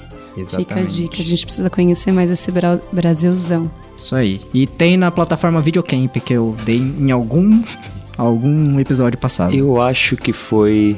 Se está na internet é verdade. Pode ser. Eu acho que foi. Eu reouvi esses dias e lembro de ter dado essa dica. Marx? Eu vou ratificar uma dica que o Arnone deu uma vez, já que a gente falou de crianças e ciência, que é um canal do YouTube que chama Incrível Pontinho Azul, que eu tenho acompanhado os últimos vídeos e é muito bom. Tem alguns que são um pouquinho mais complexos, outros, mas assim, sempre tem uma preocupação bastante grande com linguagem, então ele serve muito como um paralelo para aula de ciências. Acho que para Fundi 1 vai encaixar super bem. Acho que é bem legal. É, a outra parte da minha dica é um livro do Marcelo Glazer, que chama O Livro do Cientista. Ele vai descrever um monte de coisas, desde como ele se tornou, como ele pensou um, ser um cientista tal, o, que, que ele tinha no caminho dele, até eventos científicos, cientistas. Acho que é bem legal. Ilustrações maravilhosas. É da Companhia das Letras. É bem legal. E aí eu queria aproveitar já que a gente citou o vídeo do Neil deGrasse sobre a fada do dente, eu queria colocar na dica porque acho que é para aprendizado geral. E aproveitando que eu coloquei esse vídeo no Degraça, eu vou colocar outro sobre alfabetização científica. Que é, a legal, gente... ele rouba a minha dica e ainda dá outra dica além daquele robô, não tem problema nenhum. você, você ia dar essa dica? Não, imagina. Então pronto, então não ia, então fechou. Essa, essas são minhas quatro dicas. Cara, se ele deu quatro dicas, eu quero dar mais uma. Então manda a bala. Vou dar mais uma. É, e roubei a dela e tô dando mais uma também, só pra garantir a, a falta de ética. Então agora eu vou ter que tirar uma dica da cartola, mas tudo bem. É, minha dica se chama Universidade das Crianças. É um projeto da Federal de Minas, que é um site voltado para divulgação científica para as crianças. E eu recomendo em especial o último vídeo que eles lançaram, que é Por que Vemos Colorido, que demonstra um pouco do que eu enxergo como ciência para as crianças. Então, é um videozinho super legal, bonitinho, colorido, conta como, como que a gente, como que a luz se transforma em cores, termina com uma poesia. E assim, para mim isso é incrível. Mais uma para se emocionar. Pra rir e se emocionar. Bom, eu tô tentando tirar agora da, da cartola aqui uma dica. Minha primeira dica, já que o Max roubou uma minha, vou roubar uma que ele já deu também e vou ratificar que a, a Pan lembrou muito bem. É um livro que chama Nude Botas, é um livro de crônicas do Antônio Prata e são várias crônicas que ele fala um pouco do imaginário infantil e do imaginário do que é ser uma criança. Acho que... Esse livro é muito engraçado, acho que depois de Harry Potter foi o livro que eu mais gostei de ler. Esse assim. livro é sensacional. O jeito que ele descreve a criança pensando, eu me senti tão contemplado com o pensamento. Tem algumas passagens que eu lembro até hoje, assim, é exatamente o raciocínio que você tem enquanto criança quando você apronta uma. É genial, é muito bom. Então, é bem ratificada. Fica aí no de botas. Eu tô lendo um livro, mas eu não vou dar ele de dica agora, porque eu ainda não acabei. Então, se eu posso dar uma dica, seja um pouco mais paciente e tenha um pouco mais de paciência mesmo com as crianças. Eu penso isso porque eu lembro quando eu comecei a ter contato com educação infantil, a gente na faculdade passa quatro anos, enfim, um pouco mais estudando com pessoas, enfim, com adultos, e você conversa com adultos, está sempre junto de adultos, então você começa a julgar as crianças com seu pensamento de adulto. Então, uma vez a criançada foi entrar no laboratório, enfim, não podia mexer num material, e, ou uma criança fez alguma coisa que um adulto não faria, e eu fui lá, meio que fui dar uma bronca, meio chateado, fui falar pra criança, pô, não faz isso, sabe? Querendo cobrar dela um, uma atitude que uma criança de 4 anos não estava preparada para ter. Então tem um pouco mais de paciência, né? Eu lembro que eu, eu fui lá falar com o menino, já tava com, com todo o discurso pronto de o quanto era errado ele fazer aquilo. Aí ele olhou pra minha cara e falou assim: Tio, amarra meu sapato. você foi manipulado não, na é. boa. Você foi manipulado. Não. Eu não quero falar que você. Não é seu coração que é grande. Não é seu coração que é grande, você cara, foi manipulado. Eu queria cobrar dele um senso de responsabilidade. Eu queria cobrar isso de uma pessoa que não sabe amarrar os próprios sapatos. Aí eu parei, olhei e falei assim: ah. Abaixei, amarrei. Falei, tá, você não faz mais isso. É isso, tenho um pouco mais de paciência e entendo que criança é criança. E Essa a, é a minha dica. Aproveitando que eu como que eu, eu tô, tô todas as minhas dicas. aproveitando que o Arnone falou, para de amputar, parem de amputar as crianças quando tem dúvida, quando tem eh, quer buscar alguma coisa. Se a gente tá com uma criança do lado, aproveita e aprende alguma coisa também. Vai lá, se você não sabe, busca, faz uma busca de 5 segundos no Google, pega um vídeo, alguma coisa, tem um monte de canais legais. Se a criança tem um monte de dúvida, é muito legal trabalhar em cima de dúvida. É, é isso que o Arnone falou, às vezes a gente não tem paciência, mas pode ser muito muito rico e muito gostoso o resultado. Esse, esse podcast está muito longo, mas preciso também falar uma coisa. Parem de medicalizar as crianças também. Criança é criança, criança, pô, tem que se expressar, tem uma necessidade aí dentro de. Tem uma agitação de criança. É, não acho que isso é fora do normal, não. A criança é criança. Eu sei que tem alguns casos, beleza, que, que alguns médicos acham que precisam, mas eu tô falando desse, dessa medicalização excessiva que está acontecendo. Se a gente está matando as crianças crianças aos pouquinhos. Por favor, parem com isso. É, isso de podar é uma coisa que eu queria ter falado ao longo do episódio. Quanto eu me sinto mal que a gente faz isso constantemente na escola. E eu entro num conflito interno porque eu odeio fazer isso, mas a gente é obrigado em muitas situações de A falar assim, dinâmica de é, grupo não te é hora da a gente falar isso. sobre a plantinha, vamos falar sobre a água viva, sabe? É uma coisa que me Nossa, consome. eu tava conversando isso esses dias até com o Marco. De a coisa que eu mais odiava, que eu mais odiava quando eu era criança, é eu falar alguma coisa e o adulto falar assim, agora não, depois a gente faz. E eu pensava, Esse depois, a depois gente não vai chega, fazer, né? nunca vai chegar. Até o dia que eu falei pra uma criança, falei, não, agora não, depois a gente faz. E eu sabia que a gente não ia fazer. E mesmo que E chegue foi esse nesse dia que eu depois, olhei e falei, meu o Deus. momento da curiosidade já passou, né? É. Já não vai ter mais o mesmo valor. E, e acrescenta no que o Marcos falou de aprender na internet, aprenda com a criança. Pergunta pra ela por que, que ela fez essa pergunta nesse momento. Não é do nada. Você vai aprender alguma coisinha com ela. Bom, e realmente agora pra fechar, já que eu tive que tirar uma última dica do bolso, ouçam o CD A Arca de Noé, que é um CD de 1980 que tem várias músicas muito boas. Tem Chico Buarque, Elis Regina, Ah, é um tem CD. Vinícius de Moraes, enfim, tem músicas infantis muito, muito legais. Tem uma música que eu não gosto desse, desse que é a da coruja. Também não. Fica falando que a coruja é feia, É. coitadinha. Nossa, eu ficava com uma bronca dessa música. Nossa, eu também. Mas tudo bem, tem a casa, a casa tem legal. Mas é legal. Mas é isso. Meninas, de novo, muito, muito obrigado pela participação. obrigada a E fica pro próximo episódio aqui já de formação de professores. Ah, o convite. Ao vivo aqui. Nossa. Tá É aceito já. Obrigada, tá aceito. Obrigada. viu? Obrigado a vocês. Bora pra caixa de mensagens.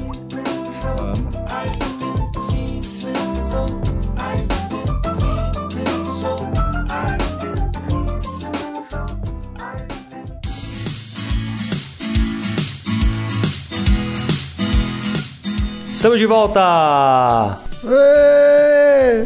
Uhul! Não, mas posso. É chato? Porque- É porque a caixa de mensagem ainda é muito no fim, acho que vai ficar meio descontextualizado. Falar estamos de volta. Vocês não acham? Já, já estamos Vetado. de volta a uma hora e quarenta. Ah, mas não tem problema. Todo- Eu acho que eles já percebem que a caixa de mensagens é gravada posteriormente. Então, se você nunca soube que a caixa de mensagens é gravada posteriormente, essa é a nossa primeira gravação de 2018. Mas estamos voltando em 2018, depois de um mêsinho de férias merecidas, onde aproveitamos para fazer algumas viagens, alguns trabalhos de mestrado, não é mesmo, Caravala? Pois é, finalmente depositei a qualificação. Agora, correr para braço e me preocupar com a defesa quando falta duas semanas. Com nem tanto abraço agora. Bom, durante esse um mês meio longe do mundo, a gente recebeu algumas mensagens. Infelizmente a gente não vai conseguir responder a todas, mas a gente agradece as pessoas que entraram em contato com a gente. É isso aí, espero que esse ano venha com muitas novidades, como todo ano promete o Marcos. É, não, todo ano prometo, e mas a gente tem cumprido bastante. Eu acho que esse ano a promessa não é só minha, né? Eu não tô prometendo nada. Eu lavo minhas mãos, tô só existindo. Bom, vamos lá então para nossa primeira mensagem. A gente recebeu no nosso site, no alociencia.com.br, na parte de contato, você entra lá e preenche um formulário, assim como fez o Lucas Santana de Oliveira. E o assunto da mensagem é: já fez um ano. Ele diz o seguinte: E aí galera do Holociência, tudo bem com vocês? Espero que sim. Acho que não vão lembrar de mim lendo apenas o meu endereço de e-mail. Eu sou o Lucas, que mandou uma redação falando um pouquinho de cada episódio há um ano atrás, justamente porque conheci o podcast nas férias de janeiro de 2017. Período de férias é sempre bom para descobrir podcasts, né? Ele mandou mesmo, com episódio por episódio, um textinho que a gente leu até em duas partes. Sim, foi bom pra gente já ter um balanço daquele ano, né, de todos os episódios. Eu lembro disso. E ele continua: Ao longo do ano só teve um episódio que eu não ouvi, o do Guia do Mochileiro das Galáxias, porque não li o livro, entretanto está na minha lista de 12 livros que lerei em 2018 e assim poderei ouvir o cast. Mas tem o filme, se você quiser, você pode ver o filme para não ter que ler o livro. Tem que estudar agora pra ouvir o podcast? Ele continua: Os episódios mantiveram a qualidade e sempre interessantes. Sempre dou retorno. No episódio sobre educação de surdo, se não me engano foi nesse, vocês falaram que pretendem gravar mais sobre outras deficiências. Meu TCC é um estudo sobre a norma brasileira de acessibilidade. Entreguei ele em 2016, então ainda tá tudo fresquinho na minha cabeça. Se vocês precisarem de ajuda para montar a pauta, trabalho de pesquisa, terei prazer em ajudar. Pensei em algo do tipo: quando começamos a nos preocupar com acessibilidade? Qual o conceito? O que é ergonomia? E como o Brasil está em relação a tudo isso? Bom, é isso. Abraço a todos e feliz 2018. Bom, Lucas, a gente agradece a sua mensagem. Acho que o episódio do desafio da formação de surdos abriu uma porta para a gente fazer vários outros episódios relacionados ao tema, né? Acho que a gente está com algumas ideias. A gente, felizmente, também teve o retorno de muitas pessoas que se disponibilizaram a ajudar a gente na transcrição, como, sei lá, a Luana, o Fernando, o Henrique, Lucas também. Então é legal saber que esse episódio te- talvez tenha servido como pontapé pra gente discutir mais sobre esse tema. Ah, aproveitando para falar da transcrição, entraremos em contato com as pessoas que se disponibilizaram a nos ajudar a transcrever. Colocaremos todos em contato para a gente começar já a programar transcrições de novos episódios. Então, se você tem interesse, manda um- uma mensagem pra gente para fazer parte desse grupinho seleto. Próxima mensagem é do Pedro Carriço. Ele mandou também no- na postagem do nosso episódio, do último episódio que é o Decifrando a Terra, que a gente lançou. Ele fala assim: Muito irado o podcast, divulgação científica nunca é demais. Agora só uma pergunta off: Onde vocês conseguiram essas músicas da trilha? Não bastou o assunto interessante e só colocam bases iradas. RS. Parabéns pelo cast, abraço. Bom, isso aí é trabalho de Marcelo Sato aqui, Caramelo e o Gollum. Na verdade, mais do Jefferson, né? Esse último mês aí. Mas, pelo que eu sei e que conheço, ele está usando a belíssima trilha sonora do Tio Hop TV. Ele usa bastante num canal chamado Bass Rebel também, se eu não me, chamo- não me engano, que é maravilhosa no YouTube. Está na moda o Tio Hop e tem várias pessoas disponibilizando em Creative Commons. Então é só dar uma olhadinha lá. No próprio site da Tio Hop eu sei que tem algumas que eles falam, usem. Maravilha. E é bom saber então, né, que Caramelo está de volta, Camila tá daqui a pouco de volta pro Brasil também, tá terminando uma estradinha dela em terras inglesas. O Lucas também não pode estar presente, porque tá numa viagem, mas estamos voltando aos pouquinhos, a gente vai se organizando esse ano, né? Isso aí. E o que, que vem em 2018? Vamos fazer aquele momento agora que o Max promete um monte de coisa pros ouvintes que depois a gente ficou o ano inteiro correndo pra conseguir resolver. Ah, mas acho que não pode entregar ouro assim, né? Até porque vai que a gente não consegue cumprir. Tá, a gente pode então, ao invés de falar várias coisas que a gente promete, a gente podia pelo menos deixar uma assim no ar, que é dessa vez o projeto YouTube, a Lucência no YouTube, bem mais sorte do que nunca. Ah, é que nem o a seleção sueca na Copa do Mundo da Rússia. Não sei, eu não entendo nada de futebol. que é a seleção sueca? Conta pra gente, Caramelo, o que, que ela prometeu. Cara, prometeu muitos caras loiros. É, A gente tem o Golem. Acho que a Suécia se classificou para a Copa depois de muitos anos, tanto que o Ibrahimovic está cogitando voltar da aposentadoria da seleção sueca só para jogar a Copa. Olha aí. Olha aí, eu chutei um bom país pra essa analogia. Mas o Ibrahimovic não é loiro. Mas ele é cabeludo. É, é mesmo, né? Esse ano é ano de Copa, ano de eleição. Talvez a gente consiga trazer uns episódios conversando um pouco mais sobre isso, quem sabe. Ou talvez a gente esteja muito ocupado tentando ver o que que vai sobrar do Brasil depois desse ano. É, acho que boa parte das novidades a gente não consegue garantir por conta disso, né? A gente não sabe como que vai ser o apocalipse eleitoral aqui. Provavelmente vai ser uma briga de foice no escuro, não só entre os candidatos, né? Então vamos, vamos esperar. Mas o YouTube vem. Vem. Inclusive, estamos nesse exato momento reunidos para discutir isso. Exatamente. Então, bora começar a discussão? Então é isso, vamos começar a discussão aqui. Pessoal, muito obrigado pela audiência. Pelas férias, pela paciência. Se bem que Carolina, a duplamente patroa, ela estava reclamando. Tava falando que estava se sentindo usada por contribuir e não ter episódios em janeiro. A gente vai Vai repor no YouTube e no podcast. Olha aí, promessas. E quando a gente repõe nos dois, a gente dobra a meta. Exato, aproveitar também e agradecer os novos colaboradores que tivemos agora em janeiro e dizer que as pessoas que compraram camisetas dos nossos apoiadores e brindes já estão com elas em mãos, ou pelo menos estão mais próximo disso. A gente vai entregar a a última hoje. Show! Então é isso, se você quiser apoiar a gente, entra lá, aluciencia.com.br barra colabore e ajude nosso trabalho a dominar o mundo. Bora falar do YouTube então. Falou pra vocês aí, galera. Falou! Até mais.